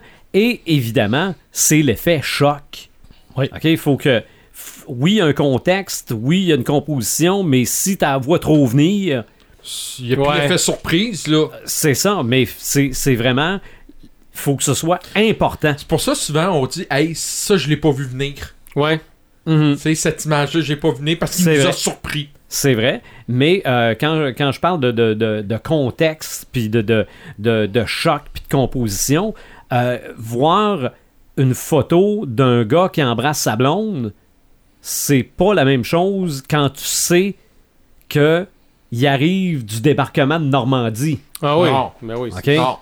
Mais tu parles de ça, une autre image marquante, Spider-Man, de, de, de avec La euh, tête en bas, avec La tête en dessous, la tête- Ça aussi, c'est une autre image marquante. C'est- Pourtant, c'est juste un baiser. Ouais. C'est juste un bec, mais... Mais- juste la manière qu'elle fait, puis Mm. tout, pour plus, C'est elle veut pas en savoir plus. C'est C'est parfait comme c'est image. ça, c'est que elle, elle embrasse Spider-Man, mais nous autres, on sait c'est qui qui est dans Ouais, le masque. c'est Mais elle, elle veut pas le savoir plus Ah, que c'est ça. ça, c'est Elle, arrête au niveau du nez, puis c'est C'est correct. ça, c'est ça.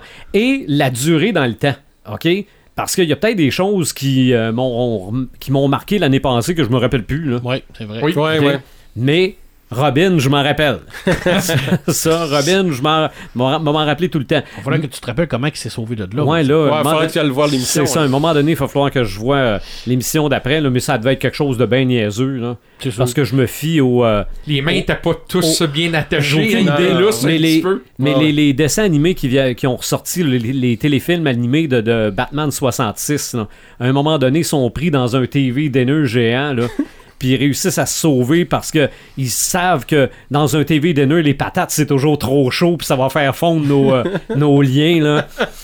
Fait que- C'est ouais, c'est Ou bien il y avait- loin. ou bien il y avait quelque chose à la ceinture qui lui permettait Probablement de aussi. désactiver une scie à distance. Probablement aussi, mais est-ce que, selon vous autres, il y a d'autres éléments qui font que.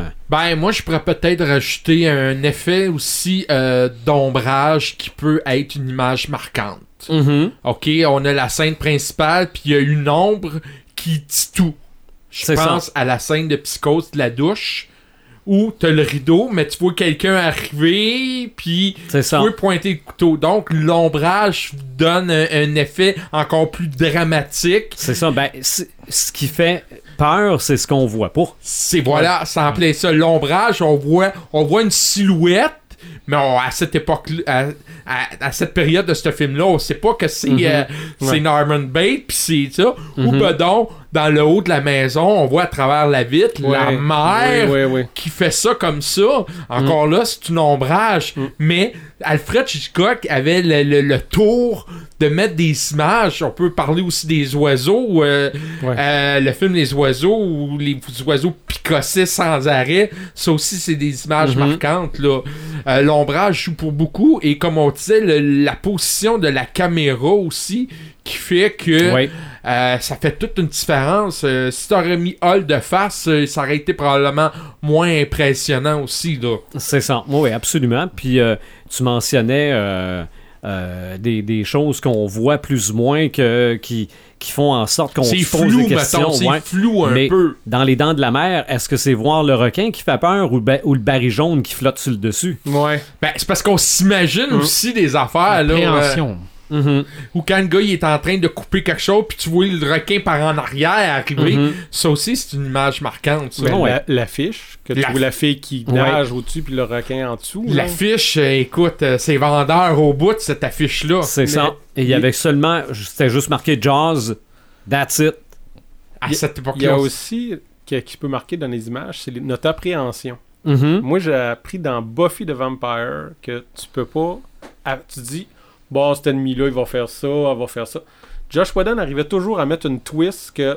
Il brisait tes illusions de. Tu sais, moi, je sais ce qui va se passer. OK. Puis c'était jamais là que ça s'allait, Ok. que ça s'en allait. Ça, j'adorais ça dans Ok. Buffy.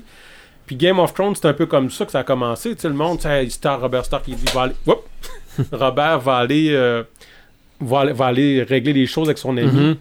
Puis euh, il, se fait, il se fait tuer, là. c'est comme, tu dis, what? Tu sais, le monde qui avait pas ça. lu, moi je l'avais lu. Le, mais que- le, personnage principal de la saison qui 1 meurt à la fin. Ouais. Comme, quoi?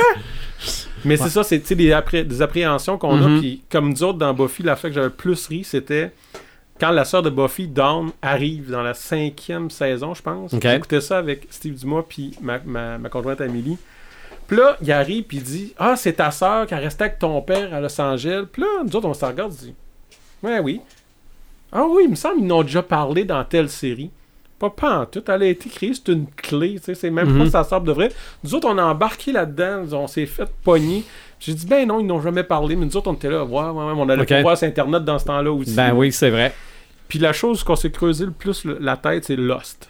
Mhm. Ouais. On avait tout le temps des cliffhangers. Puis là, on se faisait des théories. Là. On, on théorisait là-dessus. Puis on allait voir sur Internet les théories des gens. Puis eux autres se servaient des théories des gens sur Internet pour les mettre dans la série Mhm. en plus. Ça, j'ai- j'avais vraiment adoré ça. L'image et tout, là, tu sais, Ok. qu'on voit que des arbres bougent dans le bois, c'est une affaire géante. C'est quoi? la fumée noire, C'est la ça. fumée blanche, puis tout ça. C'est ça. Quand tu vois la statue avec quatre euh, orteils, Ouais. là, tu es comme, que c'est ça? là? Il y a le moment aussi. hein. Oui. Il y a le moment de Oui. ta vie par rapport à ce que tu vis, ou ce qu'une image va être marquante ou non. Puis il y a des images que, que tu as vues dans le passé qui vont devenir marquantes plus tard par rapport à ce que tu as. Mhm. Moi, je pense rien que depuis que j'ai des enfants, Ben Oui, il y a des images que j'ai vues dans ma jeunesse où ce que ça impliquait des enfants. Tu vois plus ça de la même Je vois manière. ça de la même façon. Histoire- la fameuse scène des intouchables, elle est incorruptible. Du- du petit berceau qui descend dans l'escalier. Mm. Ah, j'ai pas vu. Quand tu la vois, tu te dis, OK, c'est beau, tout ça. Mais quand tu as des enfants, tu te dis, oh, Ben, si ouais. c'était mon enfant qui était là. Mhm. Sais, cette scène est déjà. L'image est déjà forte. Mm. Mais elle devient plus forte Parce plus tard parce une- que ta situation a Ouais, changé. ouais. Absolument. Ça peut être, ça peut être le contraire aussi. Tu sais, je veux dire, dans Coco, le film Coco, je vais te Mhm. donner un exemple. ben, Mhm. Je veux dire, c'est- euh, moi, je l'ai vu, Coco, mon beau-père venait de décéder. Ouais. Mhm. Je dire, pour moi, c'est sûr que les images de Coco n'auront jamais la même signification que toi, Mhm. parce qu'il nous explique qu'il ne faut pas oublier les gens qui sont Ouais, ouais, partis, ouais, ouais, ouais. tout ça. Parce que je l'ai vécu dans une période de ma vie où ce que j'étais là. J'ai vu Histoire de jouet 3 alors que mon fils commençait Exactement. le secondaire. Alors, moi, je, Ah! Tu sais, c- cette image-là, pour moi, sera jamais pareille Mhm. qu'elle est toi parce que ta situation ou ce que tu Ah ce t'a marqué dans une époque temporelle était très fort. Ah oui. Puis euh, c'est. c'est- Moi, ce qui m'a marqué avec les enfants, c'est les documentaires qui ont ressorti et remis en couleur pour euh, la, Deuxième Guerre mondiale. Oui. OK. Dans les images, les choses de la Deuxième Guerre que j'ai vues beaucoup, on ne voyait pas de cadavres d'enfants. OK. On voyait pas des enfants euh, Parce morts. les ils enlevaient. Mhm. Et systématiquement. quand j'ai écouté ça, puis j'ai regardé ça, je me suis senti mal. là. J'ai dit, ok, tu sais, ben, pas que j'aime la Deuxième Guerre mondiale, j'aime, l'histoire, j'aime connaître ça. Mhm. Mais tu sais, on pense toujours que c'est des adultes contre des Ouais. adultes, puis que c'est des guerriers contre des guerriers. Non, non, là, là c'est des civils comme moi, comme vous autres, qui Mhm. se sont fait tuer à cause de la guerre. La liste de Shetler, il y en oui, a-tu ça, des la, images? petite, la petite fille en Il y en a-tu des Ah images oui, marquantes là-dedans aussi? Mhm. Ça, Les films de guerre, ils ont un petit côté émotionnel au niveau des images marquantes Mhm. aussi. Mais- ouais. Euh, c'est incroyable. Et, et les faits vécus aussi sont forts dans les images marquantes Ouais. aussi. Euh, mais. la liste de Schindler, quand tu sortais du cinéma, personne ne parlait. Non, non, Mhm. non, non. C'était le silence total, tout le monde sortait, personne ne parlait. Ouais. Pour... C'était comme un respect, là. c'est- Ouais, c'est ça. c'est des choses horribles, là. Non, non, c'est épouvantable. Ah ouais. ça Ouais. s'est passé, là, tu sais, c'est comme tu dis, euh, ça n'a Ok. peut-être pas passé comme ils l'ont montré, mais il s'en est passé des affaires peut-être Mhm. pires que ça, là. C'est ça. Donc, les, les images marquantes aujourd'hui, les images valent mille mots. Oui. Toi, Martin, t'en fais souvent des images. Ouais, en, fait, avec la photographie, oui, j'en fais. Et euh, moi, ce que j'essaie de faire, c'est tout aller chercher d'abord l'image originale qu'on ne voit nulle part ailleurs. J'essaie pas de faire un copie-coller. Et euh, souvent, les, les- les photographes, ils vont, il y a des photographes qui vont aller chercher des images traumatisantes. Il y a Ouais. des Quand on Pour parle choquer. d'images tr- qui va choquer, le meilleur exemple, et là je sors un petit peu de la culture geek, j'ai pas le choix, mais quand tu vois une image d'un petit garçon couché sur le ventre, euh, sur le bord d'une plage qu'on a ouais, vu ouais, l'année ouais, passée. Ok, on, on dira ce qu'on voudra, mais c'est une image marquante. Là, c'est un autre débat. Est-ce que c'était nécessaire de faire une photo? Moi, je pense que oui, c'est Oui. nécessaire pour faire réfléchir les gens. Donc, ça, c'est le genre de photo qui peut être choquant. T'as la photo aussi, euh, ce que j'appelle euh, impressionnante, c'est-à-dire que de faire des photos où ça n'a pas rapport avec ce qu'il y a. OK? Euh, souvent, c'est des effets, euh, un, un fond flou avec quelque chose sur le devant qui a aucun rapport avec, un peu à la Salvador euh, Dali, un petit peu. Des images un peu qui n'a pas rapport, mais qui peut bien matcher ensemble. Euh, la troisième sorte d'image aussi que, que je pense que souvent les gens essayent de faire, c'est l'image émotive, la photo émotive. Euh, ça peut être euh, deux personnes qui s'embrassent devant la tour Eiffel. Ça, ça peut être une image qui est très émotive. Ou encore mieux, euh, la- le film Singing of the Rain, quand tu vois le gars qui tient le poteau avec le, le- le parapluie puis l'eau qui coule, si tu fais une image, c'est extrêmement touchant. Ouais, mais moi, Donc- cette image-là, là, présentement, là, elle n'existe plus dans ma tête. Ah ouais? Parce que quand je vois cette le image-là, je Joker. vois le Joker. Ah, Je suis foutu. tu vois, regarde, cette image-là a été remplacée par l'image. Ton image marquante, c'est ça? Elle a Mon été image changée. marquante de ce Mm. film-là a été changée. Dans ta filière de Dans ma filière. c'est, Fred Astaire, ça, hein? Ouais, Le ça. Fred Astaire, il est plus là. là. Bon, Je suis voilà. désolé, Fred Astaire, mais il a été effacé. Euh, donc, euh, au niveau de ces images-là, je vais euh, casser un mythe, puis ça, sûrement les autres photographes, photographes vont vous le dire. Pas parce que la caméra la plus chère que tu fais nécessairement Non. les plus belles Non. photos. Non. Pas parce que le réalisateur a les meilleurs. euh, c'est, c'est vraiment l'œil. Ouais. Euh, c'est comme le dessinateur, lui, le, le scénariste, il donne un scénario, faut qu'il fasse une image. C'est à partir de ton œil que tu vas vraiment aller chercher l'image. Les moments. Le moment. Le moment, le, le, au niveau, autant au niveau du sport, et, Mm. et tout le monde sait que je fais souvent des photos de pop. Mhm. Donc, j'essaie de tout créer une image en lien avec le pop, mais euh, tout dans la beauté des choses. Et ça, ben, il faut, faut que tu utilises ton imagination un peu, comme je disais, Darth Vader, l'image avec Ouais, l'épée. Euh, ça, c'est une image extraordinaire, c'est original. Le monde devient jaloux que le gars ait pensé à cette scène-là. Ouais. Ben, souvent, les photographes, eux autres, faut qu'ils essaient de créer quelque chose qui ne se voit pas ailleurs. Mm.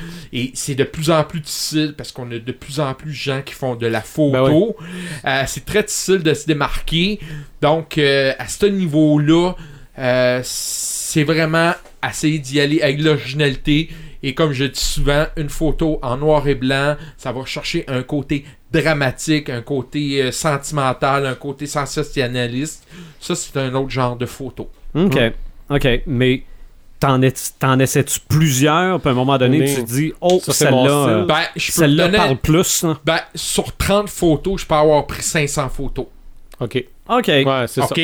Et tu, tu, tu... C'est parce que des fois, c'est le timing, hein? Ben oui. Une Mhm. photo, c'est le timing. Comme, euh, bon, des fois, t'es une seconde trop avant, une seconde trop Ouais, ben, après. quand- quand la personne des- a fait une grimace à la Ouais, photo, ouais, ouais. mais dans le fond, c'est c'est ça, pas une quand c'est grimace. des... euh, quand c'est des sujets vivants, mais quand Ouais, c'est des ça. pop, puis ils restent pas mal tout le temps pareil. Ben, c'est ça. Mais bon, si on prend les événements sportifs, ça, c'est clair Ouais. que tu prends énormément Oui. de Ben photos oui. pour être capable d'avoir la bonne photo. ouais. Ou ben donc, comme si c'est quelque chose de fixe, ben là, tu peux en prendre moins, mais tu t'assures d'avoir la bonne photo.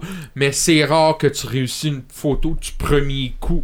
Ouais, c'est très rare, mais je te dirais que la plupart des photographes prend énormément. Ouais. Et comme je disais en joke, une chance qu'on n'est pas encore euh, dans le 24 poses. Hey. Parce Non, que non, non, non. honnêtement, ça coûterait cher Ouais, à mais, tabarouette. mais c'est pour ça que t'as de plus en plus de photographes, plus en Ouais. plus de musiciens, parce que tout est accessible à moindre prix. C'est ça. Voilà, c'est numérique, C'est Parce ça. que c'est si t'avais eu, facile. T'as tout sur toi. Si ça. t'avais eu ta propre chambre noire, Ouais. t'aurais pris moins de photos. hein. Ouais, pas mal. Probablement, oui.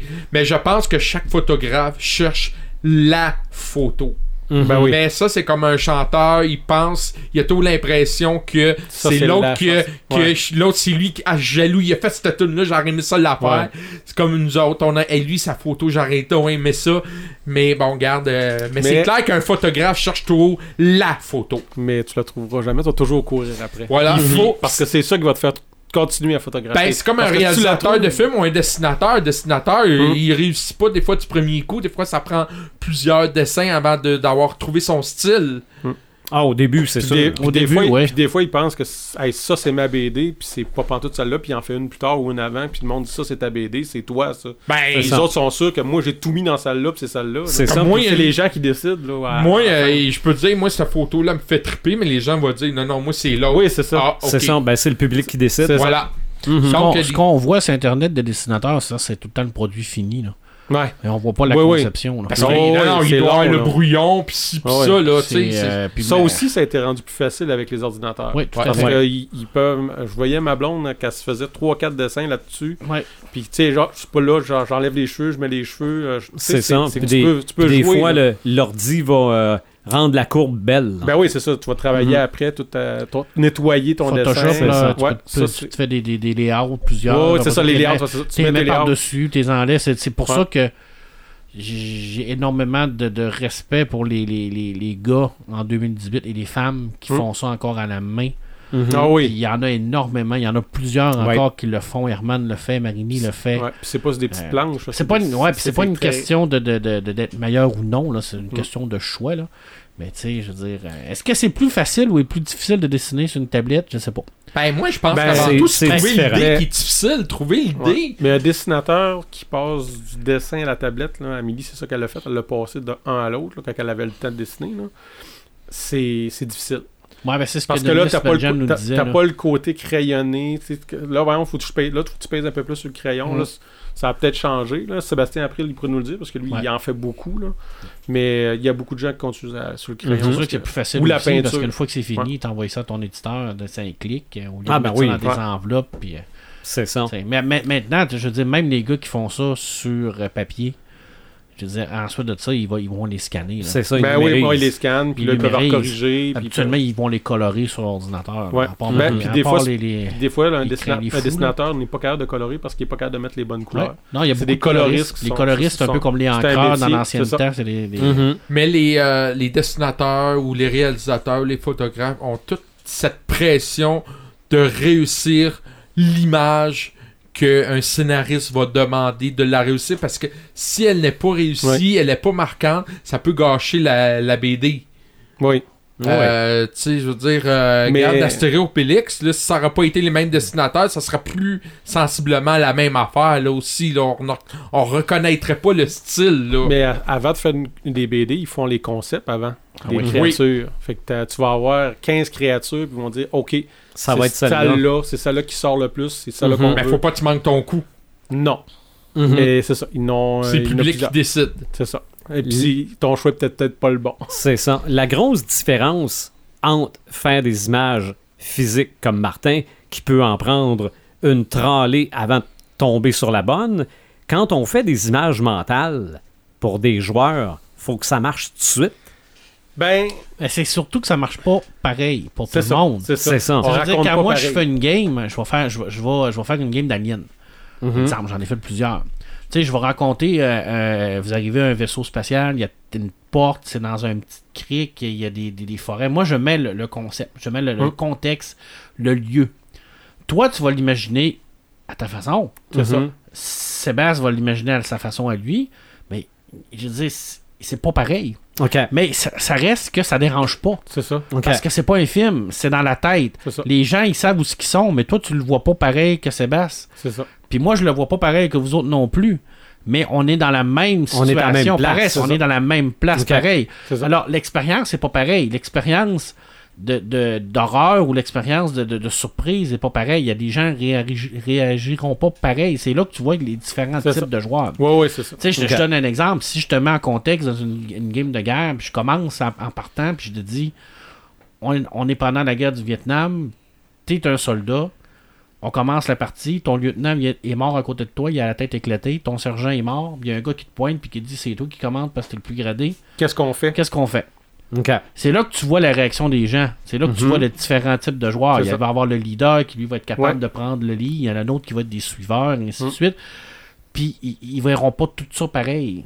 Mais le roleplay, tu mets des images dans la tête des gens. Ta job en tant que maître de jeu, c'est ça. OK. C'est de- mettre en place les lieux, la situation, puis Tu leur faire les dis autres. qu'est-ce que vous faites? OK. Tu fais là, rien. après ça, tu, là, lui, il fait ça, tu t'expliques, OK, tu fais ça, ça C'est les joueurs ça. qui font rouler la game. Toi, en tant que tel, être maître de joueur, c'est facile. Ouais. Ben, il faut que tu aies de l'imagination pareil Oui, ben pour oui, si amener ton pas concept. Mais, mais moi, là, quand, Faut que quand tu sois un quand que je- storyteller. quand que je Mhm. pars une game, là, puis que j'ai Red, j'ai ma blonde, j'ai tu sais, j'ai d'autres mondes autour, des grandes gueules. là. Mhm. Je dis, bon, vous arrivez à l'auberge, je décris l'auberge, vous avez une bonne ambiance, euh, la bouffe est bonne, tout ça. Mhm. Ils se mettent à parler. Mhm. Moi, je peux être un heure là, à rien faire, juste dire, bon, ben, la serveuse, elle vient, vous donnez vos choses. C'est ça. Toi, toi, toi, t'as, allumé, t'as J'ai- allumé ça. J'ai allumé ça. ça. Puis là, les autres, ils parlent de ouais, qu'est-ce qu'on va faire, où est-ce qu'on s'en va. Puis là, tu sais, moi, j'ai de la misère, faudrait faire ça. Puis là, ils, ils commencent à. ils- moi, ils, ils me- ils, euh, ils me donnent des idées. OK. Bien souvent, des fois. Puis là, je vais dire, ben, gars, OK, il y a, un- vous voyez un groupe d'aventuriers qui vient de rentrer, là. Puis, tu sais, ils ont l'air louche. OK, hmm, continue à parler. Ouais. OK. À un moment donné, ils partent une bagarre. Je dis, qu'est-ce que vous faites? Ben, nous autres, on n'a pas rapport là-dedans. Ils s'en vont. Oups! Il n'y a pas de bagarre, là. Nous autres, ils ont dit, on s'embarque pas là-dedans, on s'en va ailleurs. Là, faut, Toi, Ok. t'avais- si t'avais prévu ton combat là, là C'est ça. Toi, ça, tu, vient, ça vient de tomber à toi, l'eau. tu là. pensais qu'elle allait se battre pendant une heure. C'est ça, non, là, ils se battront pas pendant un an. Fait que là, ils s'en vont. Bon, ok, c'est beau, vous en allez où? Ok. Ben là, lui, il voulait aller acheter du stock à telle place. Bon, ok, il s'en va à telle place. Ok. J'ai dit, vous arrivez dans une ruelle, il y a quelqu'un qui se fait attaquer. Oh, puis il y en a un, lui, euh, non, non, non, non, ça se passera pas de même. Puis qu'est-ce que vous faites là? Lâchez-le. Puis là, ça peut partir sur un, sur un, sur un délire des faut, joueurs. faut quand même que. Faut les alimenter. C'est ça, mais faut quand même que le maître joue aussi. Mais, Oui, pas, oui. mais pas dans le sens là, qu'il qu'il joue la game, mais je veux dire qu'il oui, joue, faut, faut jouer joue tous le les jeu. personnages non qu'il joue le joueurs. perso- personnage. ton, Oui. ton- ton image, elle évolue avec tes joueurs. C'est que toi, Sylvain Bureau, en tant que joueur, tu rentres dans le vaisseau. Là, qu'est-ce que vous faites? Si tu me dis, euh, y a-tu une infirmerie? Ouais. Mhm. Moi, ça me donne des portes en tant que joueur. Tu vois-tu que l'ima- l'ima- l'image Mhm. du vaisseau grandit, là? Ouais, c'est ça. Parce que toi, tu l'as fait développer en tant que joueur. Parce que là, tu impliques que tu me dis que moi, je vais chercher une infirmerie. Fait que Mhm. si moi, j'avais pas pensé de faire une infirmerie, ben, tu sais, dans ma tête, dans mon image à moi, maintenant, il y en a une. Tu la construis, l'image. Le joueur construit cette image-là avec le maître. Parce qu'il y a plein d'affaires que toi, tu penses pas en tant que maître, mais que tes joueurs vont te faire penser. Ouais. Exemple, dans une taverne, il peut dire Regarde, Mm. moi, je m'en vais aux toilettes.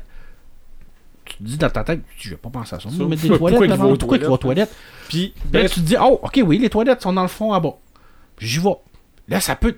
L'image, tu sais, l'image de base que toi, tu mets, t'as une taverne, il y a ta ta ta Mhm. ta tac, mais après ça, agrandit. ben oui. Ok. C'est tes joueurs qui la font grandir. puis C'est ça la force de l'image dans les jeux de rôle. C'est que c'est tes- c'est- c'est un- une scène qui, qui évolue avec tes joueurs. Ok. Mais il faut, que tu- faut que tu leur donnes cette possibilité-là. Si tu les mènes à un carcan où ce que tu dis non, non, non, non, non, non, Ouais, c'est plat. Ouais, il y a des joueurs, eh ben, comme je dis, moi je suis un raconteur, Marc aussi c'est un raconteur, y puis il y a les maîtres de jeu. Un maître de jeu, là il a lu son histoire, puis les, les gars qui ont rentré, faut que tu te battes avec eux autres, ben c'est un peu comme un directeur de film, il va Mhm. te diriger, il va te forcer un va peu te la forcer main la main. pour y aller, ou ben non, c'est un des gars là-bas qui va Qui va venir. attaquer un, un des joueurs, puis il va provoquer. Fait que c'est des choses comme ça qui arrivent. Ok. Ou il arrive des fois que il se passe de quoi avec les on- avec Martin dans le game de Star Wars la dernière fois, on a tellement ri là, on décide de faire une journée de jeu.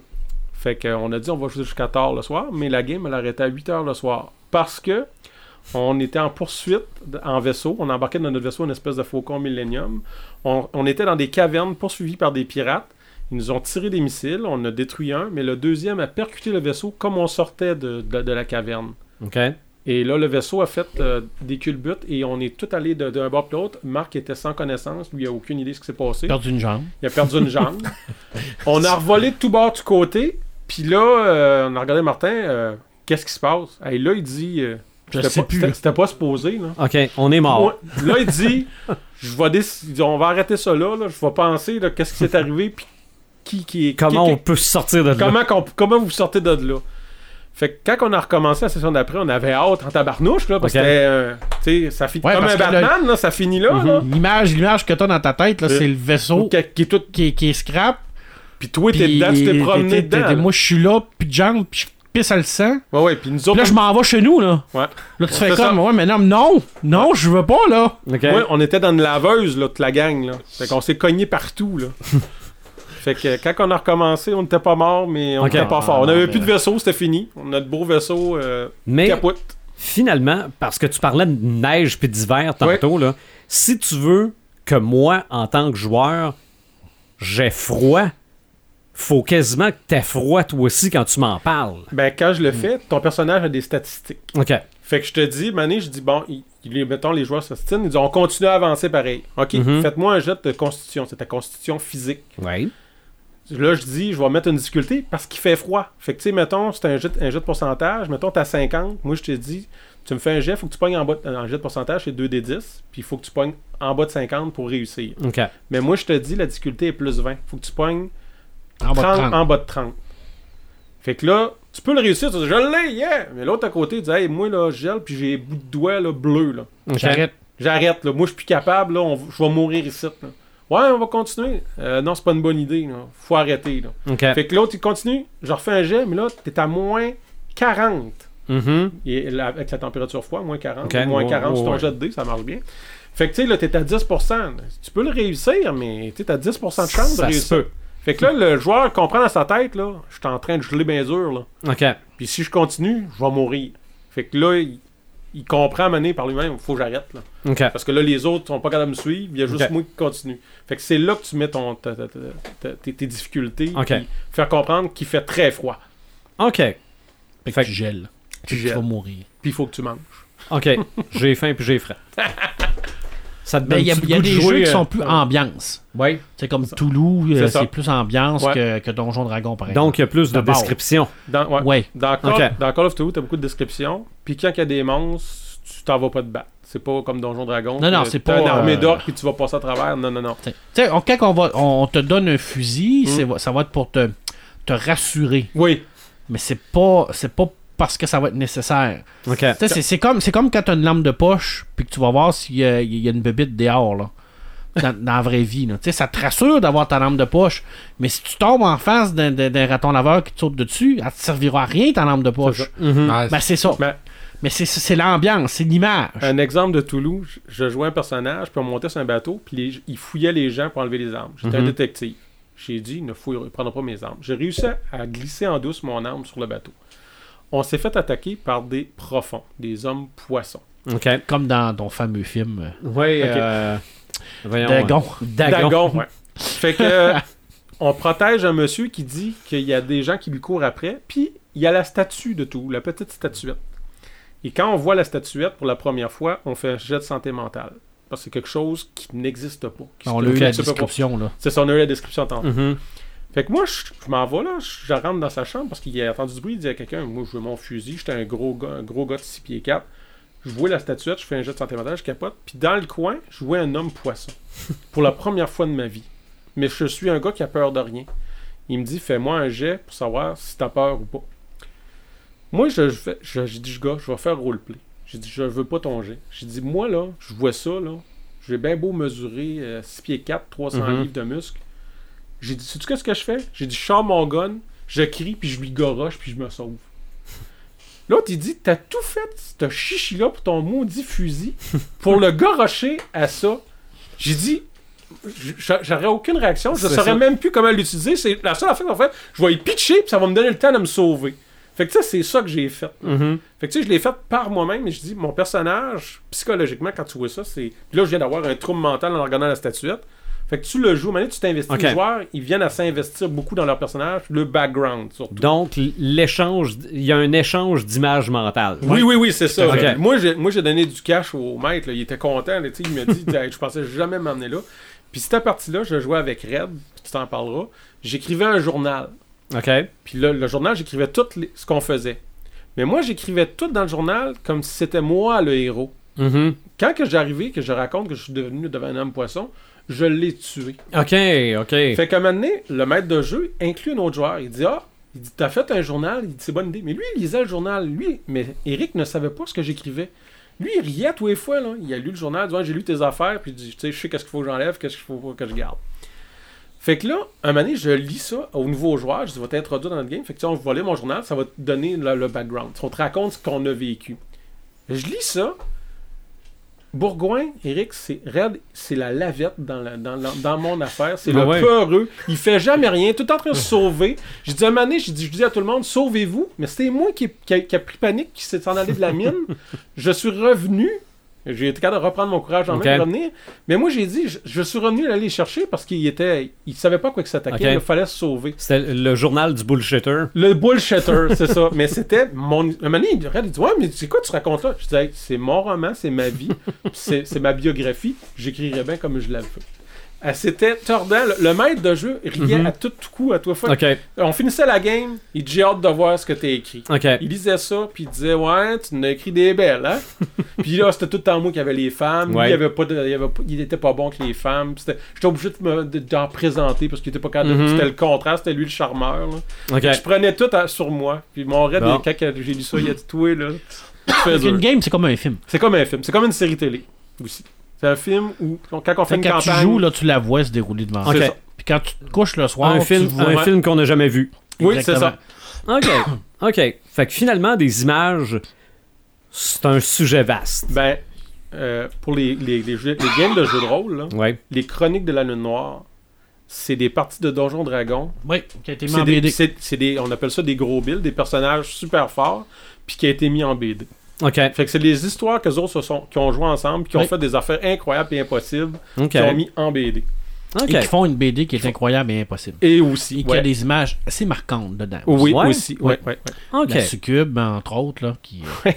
première fois qu'il ren- qu'il rencontre Mick Merrill, euh, quand il se transforme en dragon, Ah euh, oui, en c'est- démon. c'est euh, toutes des non, c'est- C'est puis des affaires de fou. Ils battent toujours, ta- ils se battent toujours contre quelque chose d'impossible, mais tu te dis, ok, ils pourront pas aller plus loin. Non, non, non, Mhm. la fois d'après, C'est c'est le encore. syndrome de Dragon Ball. C'était encore pire. Oui, c'est ça, c'était encore pire, là. C'est OK. très, bo- très bonne BD. Fait qu'on pourrait faire un niveau 2 ces On images Oui, oui, à un oui. moment donné. On va y aller avec nos Samalumes et nos Samétins, marque de Paperman Gagnon. Eh ben, euh, j'en ai trois. OK? Euh, la- le premier, ça m'allume, ça n'a aucun rapport avec la culture geek, mais la culture populaire. Mais écoute, j'écoute un, un show avec euh, Sophie, ma conjointe, qui est de Gun Show, Ouais. qui est un vieux show des années euh, Oui. 60 qui a été repris et animé par Mac Mayer. Puis c'est un genre de show de, de talent obscur et complètement stupide. Non, ouais. C'est de la En tout cas, des années 70, c'était n'importe C'est quoi. la folie pure, ce show-là. Ça fait tellement du bien d'avoir ça dans une société où ce qui s'en va de plus en plus malade. J'en ai écouté Écoute, j'écoute ça, moi, je me pisse dessus Ah tout ouais. le long. Je ris, je ris, je ris, mais le monde sont innocents. Il a- le gardent jusqu'à temps qu'ils payent sur Ah le gang, oui, c'est ça. c'est là. ça. Puis Quand c'est pas assez bon, ils peuvent le gonguer, puis quand Ouais, c'est assez bon, ils l'écoutent jusqu'à la fin, puis ils donnent ça. des notes. Ou ils rient de lui jusqu'à la ils fin. réduisent jusqu'à la fin. Mais écoute, il y a des phénomènes à l'intérieur de ça, mais il y en a Ah d'autres oui. qui sont. Il y en a là, qui sont écœurants. là. T'as des couples, des filles qui ont du talent, mais t'en as d'autres là, qui vont là, rien que pour. Euh, niaiser. Avoir l'air tata. Oh, là, oh mon dieu. Ou qui pensent qu'ils ont un talent. Ouais, écoutez, ça fait du bien, cette série, Ouais. ce, ce- ce- Ok. ce show-là. Et On- euh, on Mike trouve- Myers, On trouve ça où? euh, je sais pas.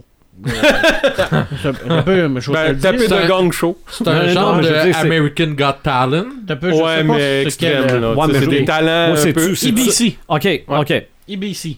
Ouais. Puis c'est animé par Mike Myers qui, qui est. euh, qui est comme déguisé, super maquillé. On sait Ah pas oui. trop. c'est dans la première saison, il, a- il savaient a pas. jamais dit que c'était lui. Il l'a dit le dernier épisode. Personne Personne ne ne l'a découvert. Hey, c'est OK. bon. Puis il est con, mais il est con, Ben oui. mais comme la lune. Écoute, du bonbon. Parce que ça fait du bien, les Ok. gens de comme décompresser. La folie. La folie. Le- C'est c'est comme ouf. Euh, deuxième, ça m'allume. Les, édi- les éditions du troisième lieu ont annoncé qu'elle allait adapter Valérian et Laureline en jeu de rôle. OK. J'ai tellement d'images mentales là, qui viennent à ma tête. Là, de, de- de- je vois toutes les images des BD qui arrivent dans ma tête, puis je me dis, là, waouh, je vais pouvoir jouer à Ça en jeu de rôle. Ça va être débile mental. Mhm. La- spatio-temporel en jeu de rôle, ça va être fou, raide. Je sais pas si on va l'avoir au Québec, j'en ai aucune idée. On, Ouais. Même, c'est une annonce, ils ont les droits et tout ça, c'est pas encore fait. Parce que des fois, dans le jeu de rôle, ils annoncent beaucoup de choses. Ouais, ça, ouais, Ouais. ça se fait pas C'est toujours. long. Ça se fait pas toujours. On, on se trouvera un contact d'un jeu de rôle. Ouais. Yes. On Euh, cherche pas ça pour toi. La série Mindhunter, qui, qui a été sur Netflix, qui Mhm. était sur Ah. les, les tueurs en série, il y avait Oui. un tueur en- en- à l'intérieur de ça qui était Edmund Kem- Kemper. Oui. Que, D'ailleurs, l'acteur a gagné des prix pour son, son, son, euh, les- son- son Son rôle, son interprétation. Écoute, c'est une super série. Ce gars-là est, est fascinant. Ce, ce tueur-là est fascinant. Pas, pas par ce qu'il a fait, mais par, par tout son, son aura, toute la façon qu'il a de- Ok. d'aller chercher les gens puis de, les- les- les- de, de jouer avec eux ben il va ils sont en train de faire une BD sur lui, sur son histoire. Ça va être publié aux éditions Hachette et on a vu les premières images. Puis euh, je trouve que c'est intéressant de, de- d'avoir ça. J'espère qu'il, pourra en faire une série pour essayer de mieux comprendre de- qu'est-ce qui pousse ces gens-là. Un genre de à faire spin-off. C'est que euh, ça les a Non, c'est vraiment Ouais. l'histoire de, de Kemper. C'est ça, ça les- Ok. en voyant ça, ça les a poussés à faire. exactement, en voyant- C'est en pas- voyant ça, C'est pas relié à Mindhunter. Non, c'est pas relié à Manhunter, c'est rien qu'ils ont décidé de dire Hey, il est tellement intéressant. On va Là développer. je, ré- là, je répète, c'est pas, pas par rapport à ce qu'il a fait, là, Non, non, parce non, que c'est ouais. un tueur en série, Ouais. donc c'est, Ouais. un, malade mental. Là. C'est ça, un- comme sujet. comme, Comme sujet. Là. Alors, euh, puis euh, je terminerai avec euh, Marini qui euh, dessine des Superman. euh, ouais, pour le fun. Pour ouais. le fun. Pourquoi? Puis quand je lui ai posé la question, la première fois question que j'ai posée, j'ai dit euh, pour le fun. Puis il m'a dit Chut. Oh! oh! Alors, connaissant, connaissant Marini, comme je le connais, puis la façon qu'il utilise les médias sociaux, il est en train de Ah travailler sur le Scorpion, mais il Ah n'est ouais. pas dit qu'il n'y aura pas une histoire de Superman, Superman. à un Mhm. moment donné. Alors, tenez-vous euh, ça. Vous... Ça se peut Non, non, fort il- bien qu'on voit. euh, Il y a peut-être pas de fumée sans a- feu. ouais, Ouais, c'est habituellement, là, il est ratoureux, cet homme-là. Ça veut dire, ça veut dire Il laisse qu'il des traces. Ouais. il termine avec les deux tomes de Batman. C'est fini les deux tombes de Batman. Il fait Scorpion. Il fait Scorpion. Puis ensuite, il enclenche. euh, On sait pas. On le sait On pas. sait pas. Chut, les Aigles de Rome, peut-être un, Ouais. un- peut-être un autre Batman, peut-être un autre Gypsy, Une nouvelle série. peut-être une nouvelle série. On sait pas. Superman, ça serait intéressant. Seul Marini le sait. Surtout avec son nouveau signe, il a travaillé sur Ouais, un ouais, nouveau ouais. signe. Est-ce que ça pourrait être Batman avec Ben, Superman? pourquoi pas? Pourquoi pas? Il n'y a rien Ça qui peut pas être pire que le film. Ouais. avec sa, sa fausse dentition. hey, ça, c'est une image marquante. ça, hein? c'est- ça, c'est La une moustache. image, Mm. une image marquante et une image traumatisante. Ouais. Ça, c'est une image traumatisante. Une image marquante dans la BD où ce qu'on voit un Batman vieillissant passer une volée à Superman qui dit Mhm. Je veux rien que tu te rappelles qu'il y a quelqu'un sur la terre qui peut te battre, puis c'est moi. Oui. Mhm. Puis l'image traumatisante dans la série où ce que Martha. Ah, Tu sais, comment prendre une image marquante puis la scraper? Ouais. Ouais. Ça, c'est La détruire, La détruire, c'est plate. Ouais, mais c'est peut-être toi qui as mal compris le film. C'est sûrement moi Ouais. qui. Probablement. Ben, Puis- malgré que je fais partie de ceux qui ont mal compris Puis, d'abord. puis, euh, j'ai pas vu dans The Death of Superman le film, mais là, ça a l'air d'être le contraire. C'est d'avoir réussi à prendre des images marquantes Mhm. en BD puis de bien les mettre. Oui, effectivement. Pourquoi tant de. de... qui sont capables de le faire là, sont sûrement capables de le faire ailleurs. Mais Ben là, c'est parce que c'est Warner Brother Animation, donc probablement. Ouais, mais c'est la même équipe, dans le fond.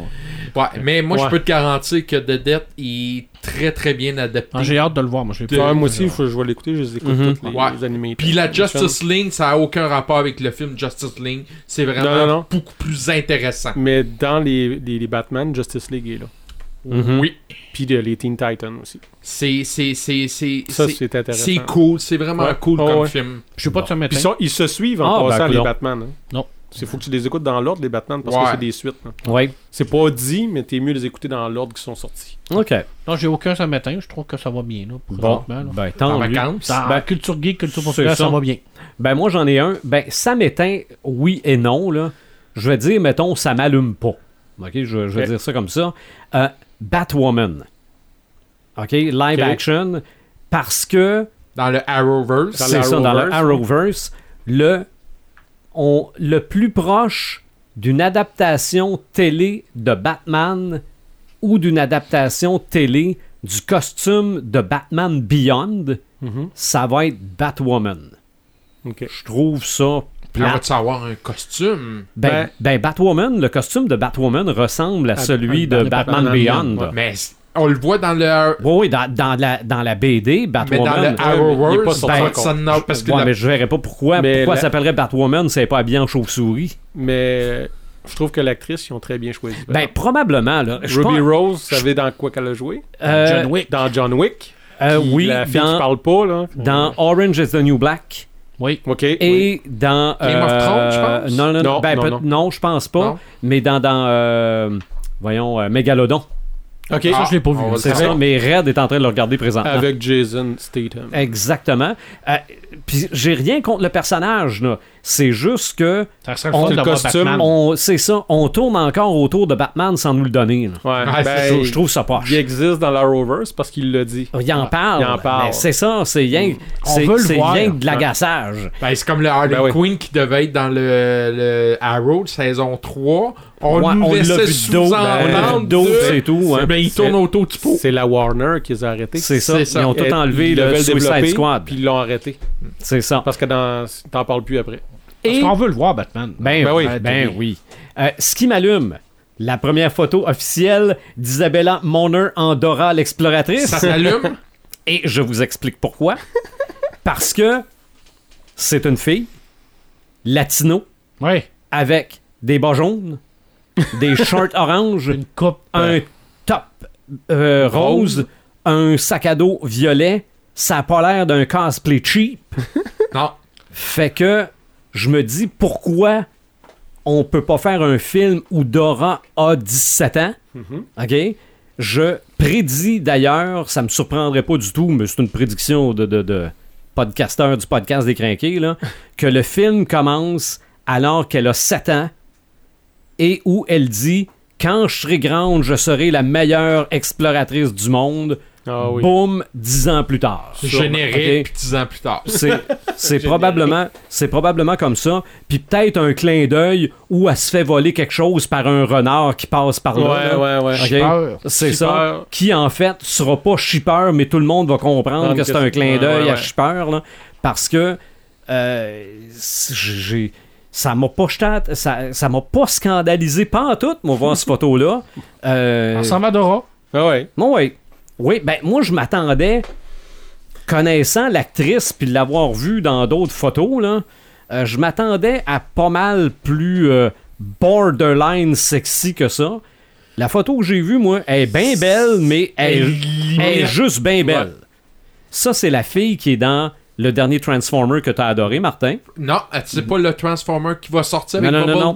Non, c'est la, c'est la jeune c'est qui est dans le dernier Transformer Oh, avec Mark Wahlberg et elle est dans Sicario 2 Ah. que j'ai pas vu. Bon. Dans. Transformers, il aurait pu mettre l'accent sur cette fille-là qui était très intéressante. Ben, me semble que oui. Mais bon, voilà, c'est mon ça m'allume, ça m'éteint. Et Moi, je me toi? souviens absolument pas de Transformer, le dernier. Euh, je l'ai vu, mais je pense moi, je- Ben, moi, je- moi- je- moi, j'ai des images, mais j'ai aucune histoire en Moi, je tête. me souviens que l'image d'Anthony Hopkins, puis je me j'ai encore l'image. Qu'est-ce qu'il fait là? Qu'est-ce qu'il fait là? Moi aussi. moi, moi, ma blonde me le rappelle souvent parce que Tu euh, devais aller voir un autre film. je pensais qu'on allait voir autre chose. Oh! Oh, t'allais voir quoi? Je sais pas, mais. euh. LLC, tu lui demandes. Ouais, En tout cas, euh, c'est un candidat pour les Razzie Awards. Ah, non, non, non, ça c'est. Euh, pour euh, pour euh, faire suite, euh, je sais pas si c'est un Samalum ou un Samétain, mais Dora, je poursuis un peu ce que tu dis. Quand j'ai vu l'image, dès la première fois, je dis ah c'est un fake news. Je, je, je sais pas, ça avait l'air de- d'une image de cosplay. Le Trump en toi sorti. hein. Ouais! ça avait Fake news! Non, mais ça avait l'air d'une fake news, ça avait l'air d'un, cosplay. Euh, je vais voir ça sur un site qui est comme pas officiel. Il avait l'air d'être. euh, donc, euh, je- mais en même temps, il y avait comme. euh, je la regardais, puis. Ouais, c'est intéressant. Tu sais, il y a un petit quelque chose que j'accroche. Est-ce que c'est parce que la fille est belle? Est-ce que c'est parce qu'on respecte un peu le, le, le, le, le- personnage avec les costumes fluo? Est-ce que c'est parce qu'on l'a. Moi, je pensais pas qu'on allait la mettre majeure. On montrait une photo d'elle majeure. Mais en même temps, euh, est-ce qu'on va trop loin un peu en vieillissant trop le personnage rapidement? Euh, je l'ai déjà dit, limite Top Riders un peu, là, euh, dans le même style, les culottes courtes un peu. Je sais pas si ça m'allume ce matin. Je pense que la première bande d'annonce va vraiment me dire Ouais, ça là c'est bon, c'est mauvais. Moi, Mais je peux te dire tout de suite que t'étais pas le public cible. Ouais, ça c'est clair. On n'est pas ici, là, on n'est pas le public cible. Ben, je vais, je vais voir la bande d'annonce, puis honnêtement, je vais être honnête, je vais te le dire si je public cible. Moi, je pense pas, moi. Mais l'image, elle est marquante pour moi. Moi, je pense que Ouais. le public cible, c'est Mais- ma fille de 6 ans. Ouais. Mhm. Ben, ou les ceux-là qui ont grandi avec. Dora. Ouais. Ouais, probablement. Ben, en fait, ça va être un peu comme euh, espion en herbe dans le temps. C'est ça. Ouais. c'est ça. Mais cette image-là me donne l'impression, ah, c'est peut-être pas gentil que je vais dire, mais je me rince l'œil un peu. Ah ben là. Tu sais, non, non, mais tu sais, tu veux dire, elle est belle, elle est cute. Elle est pas majeure. Bon, on, on va aller, on va regarder la bande d'annonce d'un coup que. Bon, tu sais, mais bon. Moi, moi j'ai juste ri quand je l'ai vu. Je dis, s'ils font ça, Tant mieux. chapeau, Non, non. là, tu sais. L'autre, ça m'allume, euh, évidemment, c'est le 10 octobre, que la sortie de, de la BD La planète des singes, que j'attends avec euh, beaucoup d'impatience, Mhm. tome 1. Euh, tout Ben, ce c'est les rééditions de Marvel, c'est ça? Ben, c'est 372 pages, j'ose penser que c'est ça. Oui, je me, me semble que c'est. Ben, c'est c'est tout ce que je t'ai partagé? Oui. Ok, oui, oui, c'est des euh, rééditions Donc, de c'est pas une Marvel ori- des années 70. Ok, c'est pas une, une histoire originale. Euh, ben, c'est peut-être pas. Ça doit pas être les adaptations des films, mais Est-ce que c'est c'est une basé adap- sur les films. Ou sur le livre de Pierre Boulle, on a traduit ça pour Non, mettre non, des non, images. non, non, non, c'est non, c'est vraiment, euh, c'est c'est vraiment un produit dérivé des films originaux. Donc, je m'attends à voir un peu la face de Charleston dans cette BD-là. Euh, ben, en tout cas, au moins les singes vont être semblables. Euh, bon, Ok. 372 pages, 10 octobre, euh, au un prix, on a calculé, Marc m'avait dit peut-être 50-55$ piastres à peu près. euh, Mhm. Euh, je trouve que ça a bien d'allure pour euh, 372 360 pages. pour un 300 fan. 350 pages, euh, 50 piastres, là. Ouais. C'est- Ah ouais. Honnêtement, là, euh, pour un fan, comme tu dis, euh, Fox, euh, moi, euh, je l'attends avec impatience, cette Qui va arriver au mois d'octobre dans toutes les bonnes librairies du Québec. Ouais, euh, et non en ligne. Du Québec. Québec. Donc, euh, c'est un gros ça m'allume que, que j'attends avec vraiment impatience. J'ai hâte de voir le dessin en tant que tel. Qu'est-ce Ouais. que ça donne? Parce que la page couverture, c'est bien, là, mais est-ce que l'intérieur, ça va être encore mieux? Écoute, je suis vraiment très, très curieux de voir ça. Mhm. Donc, euh, j'ai pas de ça m'éteint. OK. Toi, Fox, as-tu des choses qui t'allument, qui t'éteignent? 4, ça m'allume. OK. Le Gen Con, puis un, ça m'éteint. J'ai 4. Il y a, le Gen Con 2008, 2018 est sorti, 2008. OK. euh, est fini. C'est là que tous les gros produits, les board games, les jeux de rôle euh, vont sortir, ils sont annoncés. Et il y a deux jeux de rôle et deux board games que j'ai hâte qui arrivent. Le premier jeu de rôle, c'est Warhammer 4e édition, parce que la troisième édition, c'était de la merde. OK. Il avait changé le système de dés, il avait changé d'affaires. Là, c'est un retour aux sources de la première et la deuxième édition. Et j'ai bien hâte de voir. C'est une très bonne équipe qui a ça en main. C'est l'équipe qui a le système de jeu Le Seigneur des Anneaux, qui ont fait une adaptation incroyable. Ensuite, c'est le Vampire de Masquerade, cinquième édition. Il y avait eu Vampire de Requiem, qui n'était pas l'ancien système. Il avait décidé de balancer l'an- l'ancien système. Ça finissait, il y avait l'apocalypse, ça arrivait et tout était fini. Mhm. Ils ont, ça avait, il y avait eu des Kickstarter des 20e anniversaire de Masquerade. Puis là, ils ont décidé de sortir la cinquième édition en collaboration avec Mark Reinigan, le fondateur de euh, Vampire de Masquerade. C'est encore les anciennes personnes qui travaillaient pour ça qui ont continué à, trava- à travailler, à faire cette édition-là. Ça sort bientôt, septembre, fin, euh, fin août, euh, début septembre. Dans les board games, il y a Detective de Portal Game, qui est un jeu de détective. Mais ce, que, ce qui, qui m'allume là-dessus, c'est que on a des, on va avoir des, des- des enquêtes à faire, mais on peut utiliser toutes les ressources possibles qu'on a en main. Donc, nos téléphones, Internet, tu peux aller Mhm. chercher des informations partout où ce que tu peux. J'ai bien hâte de voir comment ça marche. Euh, puis l'autre jeu, c'est X-Files avec le système de Marvel Legendary qui s'appelle Legendary Encounter X-Files. J'ai bien hâte de voir la touche qu'ils vont apporter à ce système-là parce qu'ils changent toujours la touche un peu. Je trouve le meilleur qu'ils ont adapté avec le système de Marvel, c'est Alien, que tu fais les films avec un personnage qui est excellent. Tu le sais, Marc. Puis que tu. payes, là. c'est ça. C'est- C'est ça. Il y a Predator, tout est très bon. Ils ont sorti Buffy, mais Buffy, je trouve qu'il n'y avait pas sorti beaucoup de la marque de Marvel. Firefly était Fire- très très bon. Firefly est très très bon aussi parce que c'est c'est- ils ont fait leur propre thème. Tu avais le vaisseau que tu fais gérer en plus.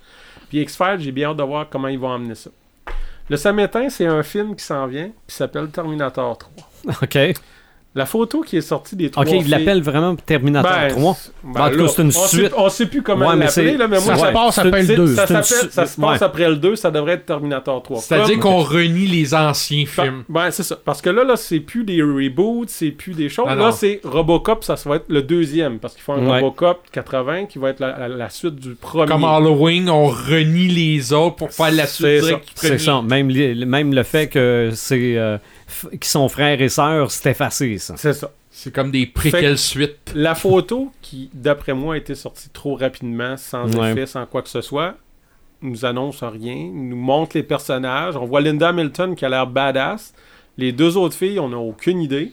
C'est Mhm. pas un gars dans le milieu? Oui, Non. c'est ça. C'est Ben ouais, c'est- c'est non, spécial. Ah, Là, je une fille, Je pensais, Ouais. j'ai dit c'est le Terminator qui est androgyne, qui va jouer je avec pensais les que c'était un sexes. gars, moi. Non, Mais non, c'est moi, un- c'est. ben, en tout cas, dans l'article que j'avais, là, ça disait Girl Power. là. Girl Power. Oh, ok. Mais Mm. sauf que c'est ça, je trouve que la, je pense que la photo a été faite comme sur le coin de la rue assez rapidement, puis on va mettre une, on va donner une photo aux gens. Fait que- Ouais.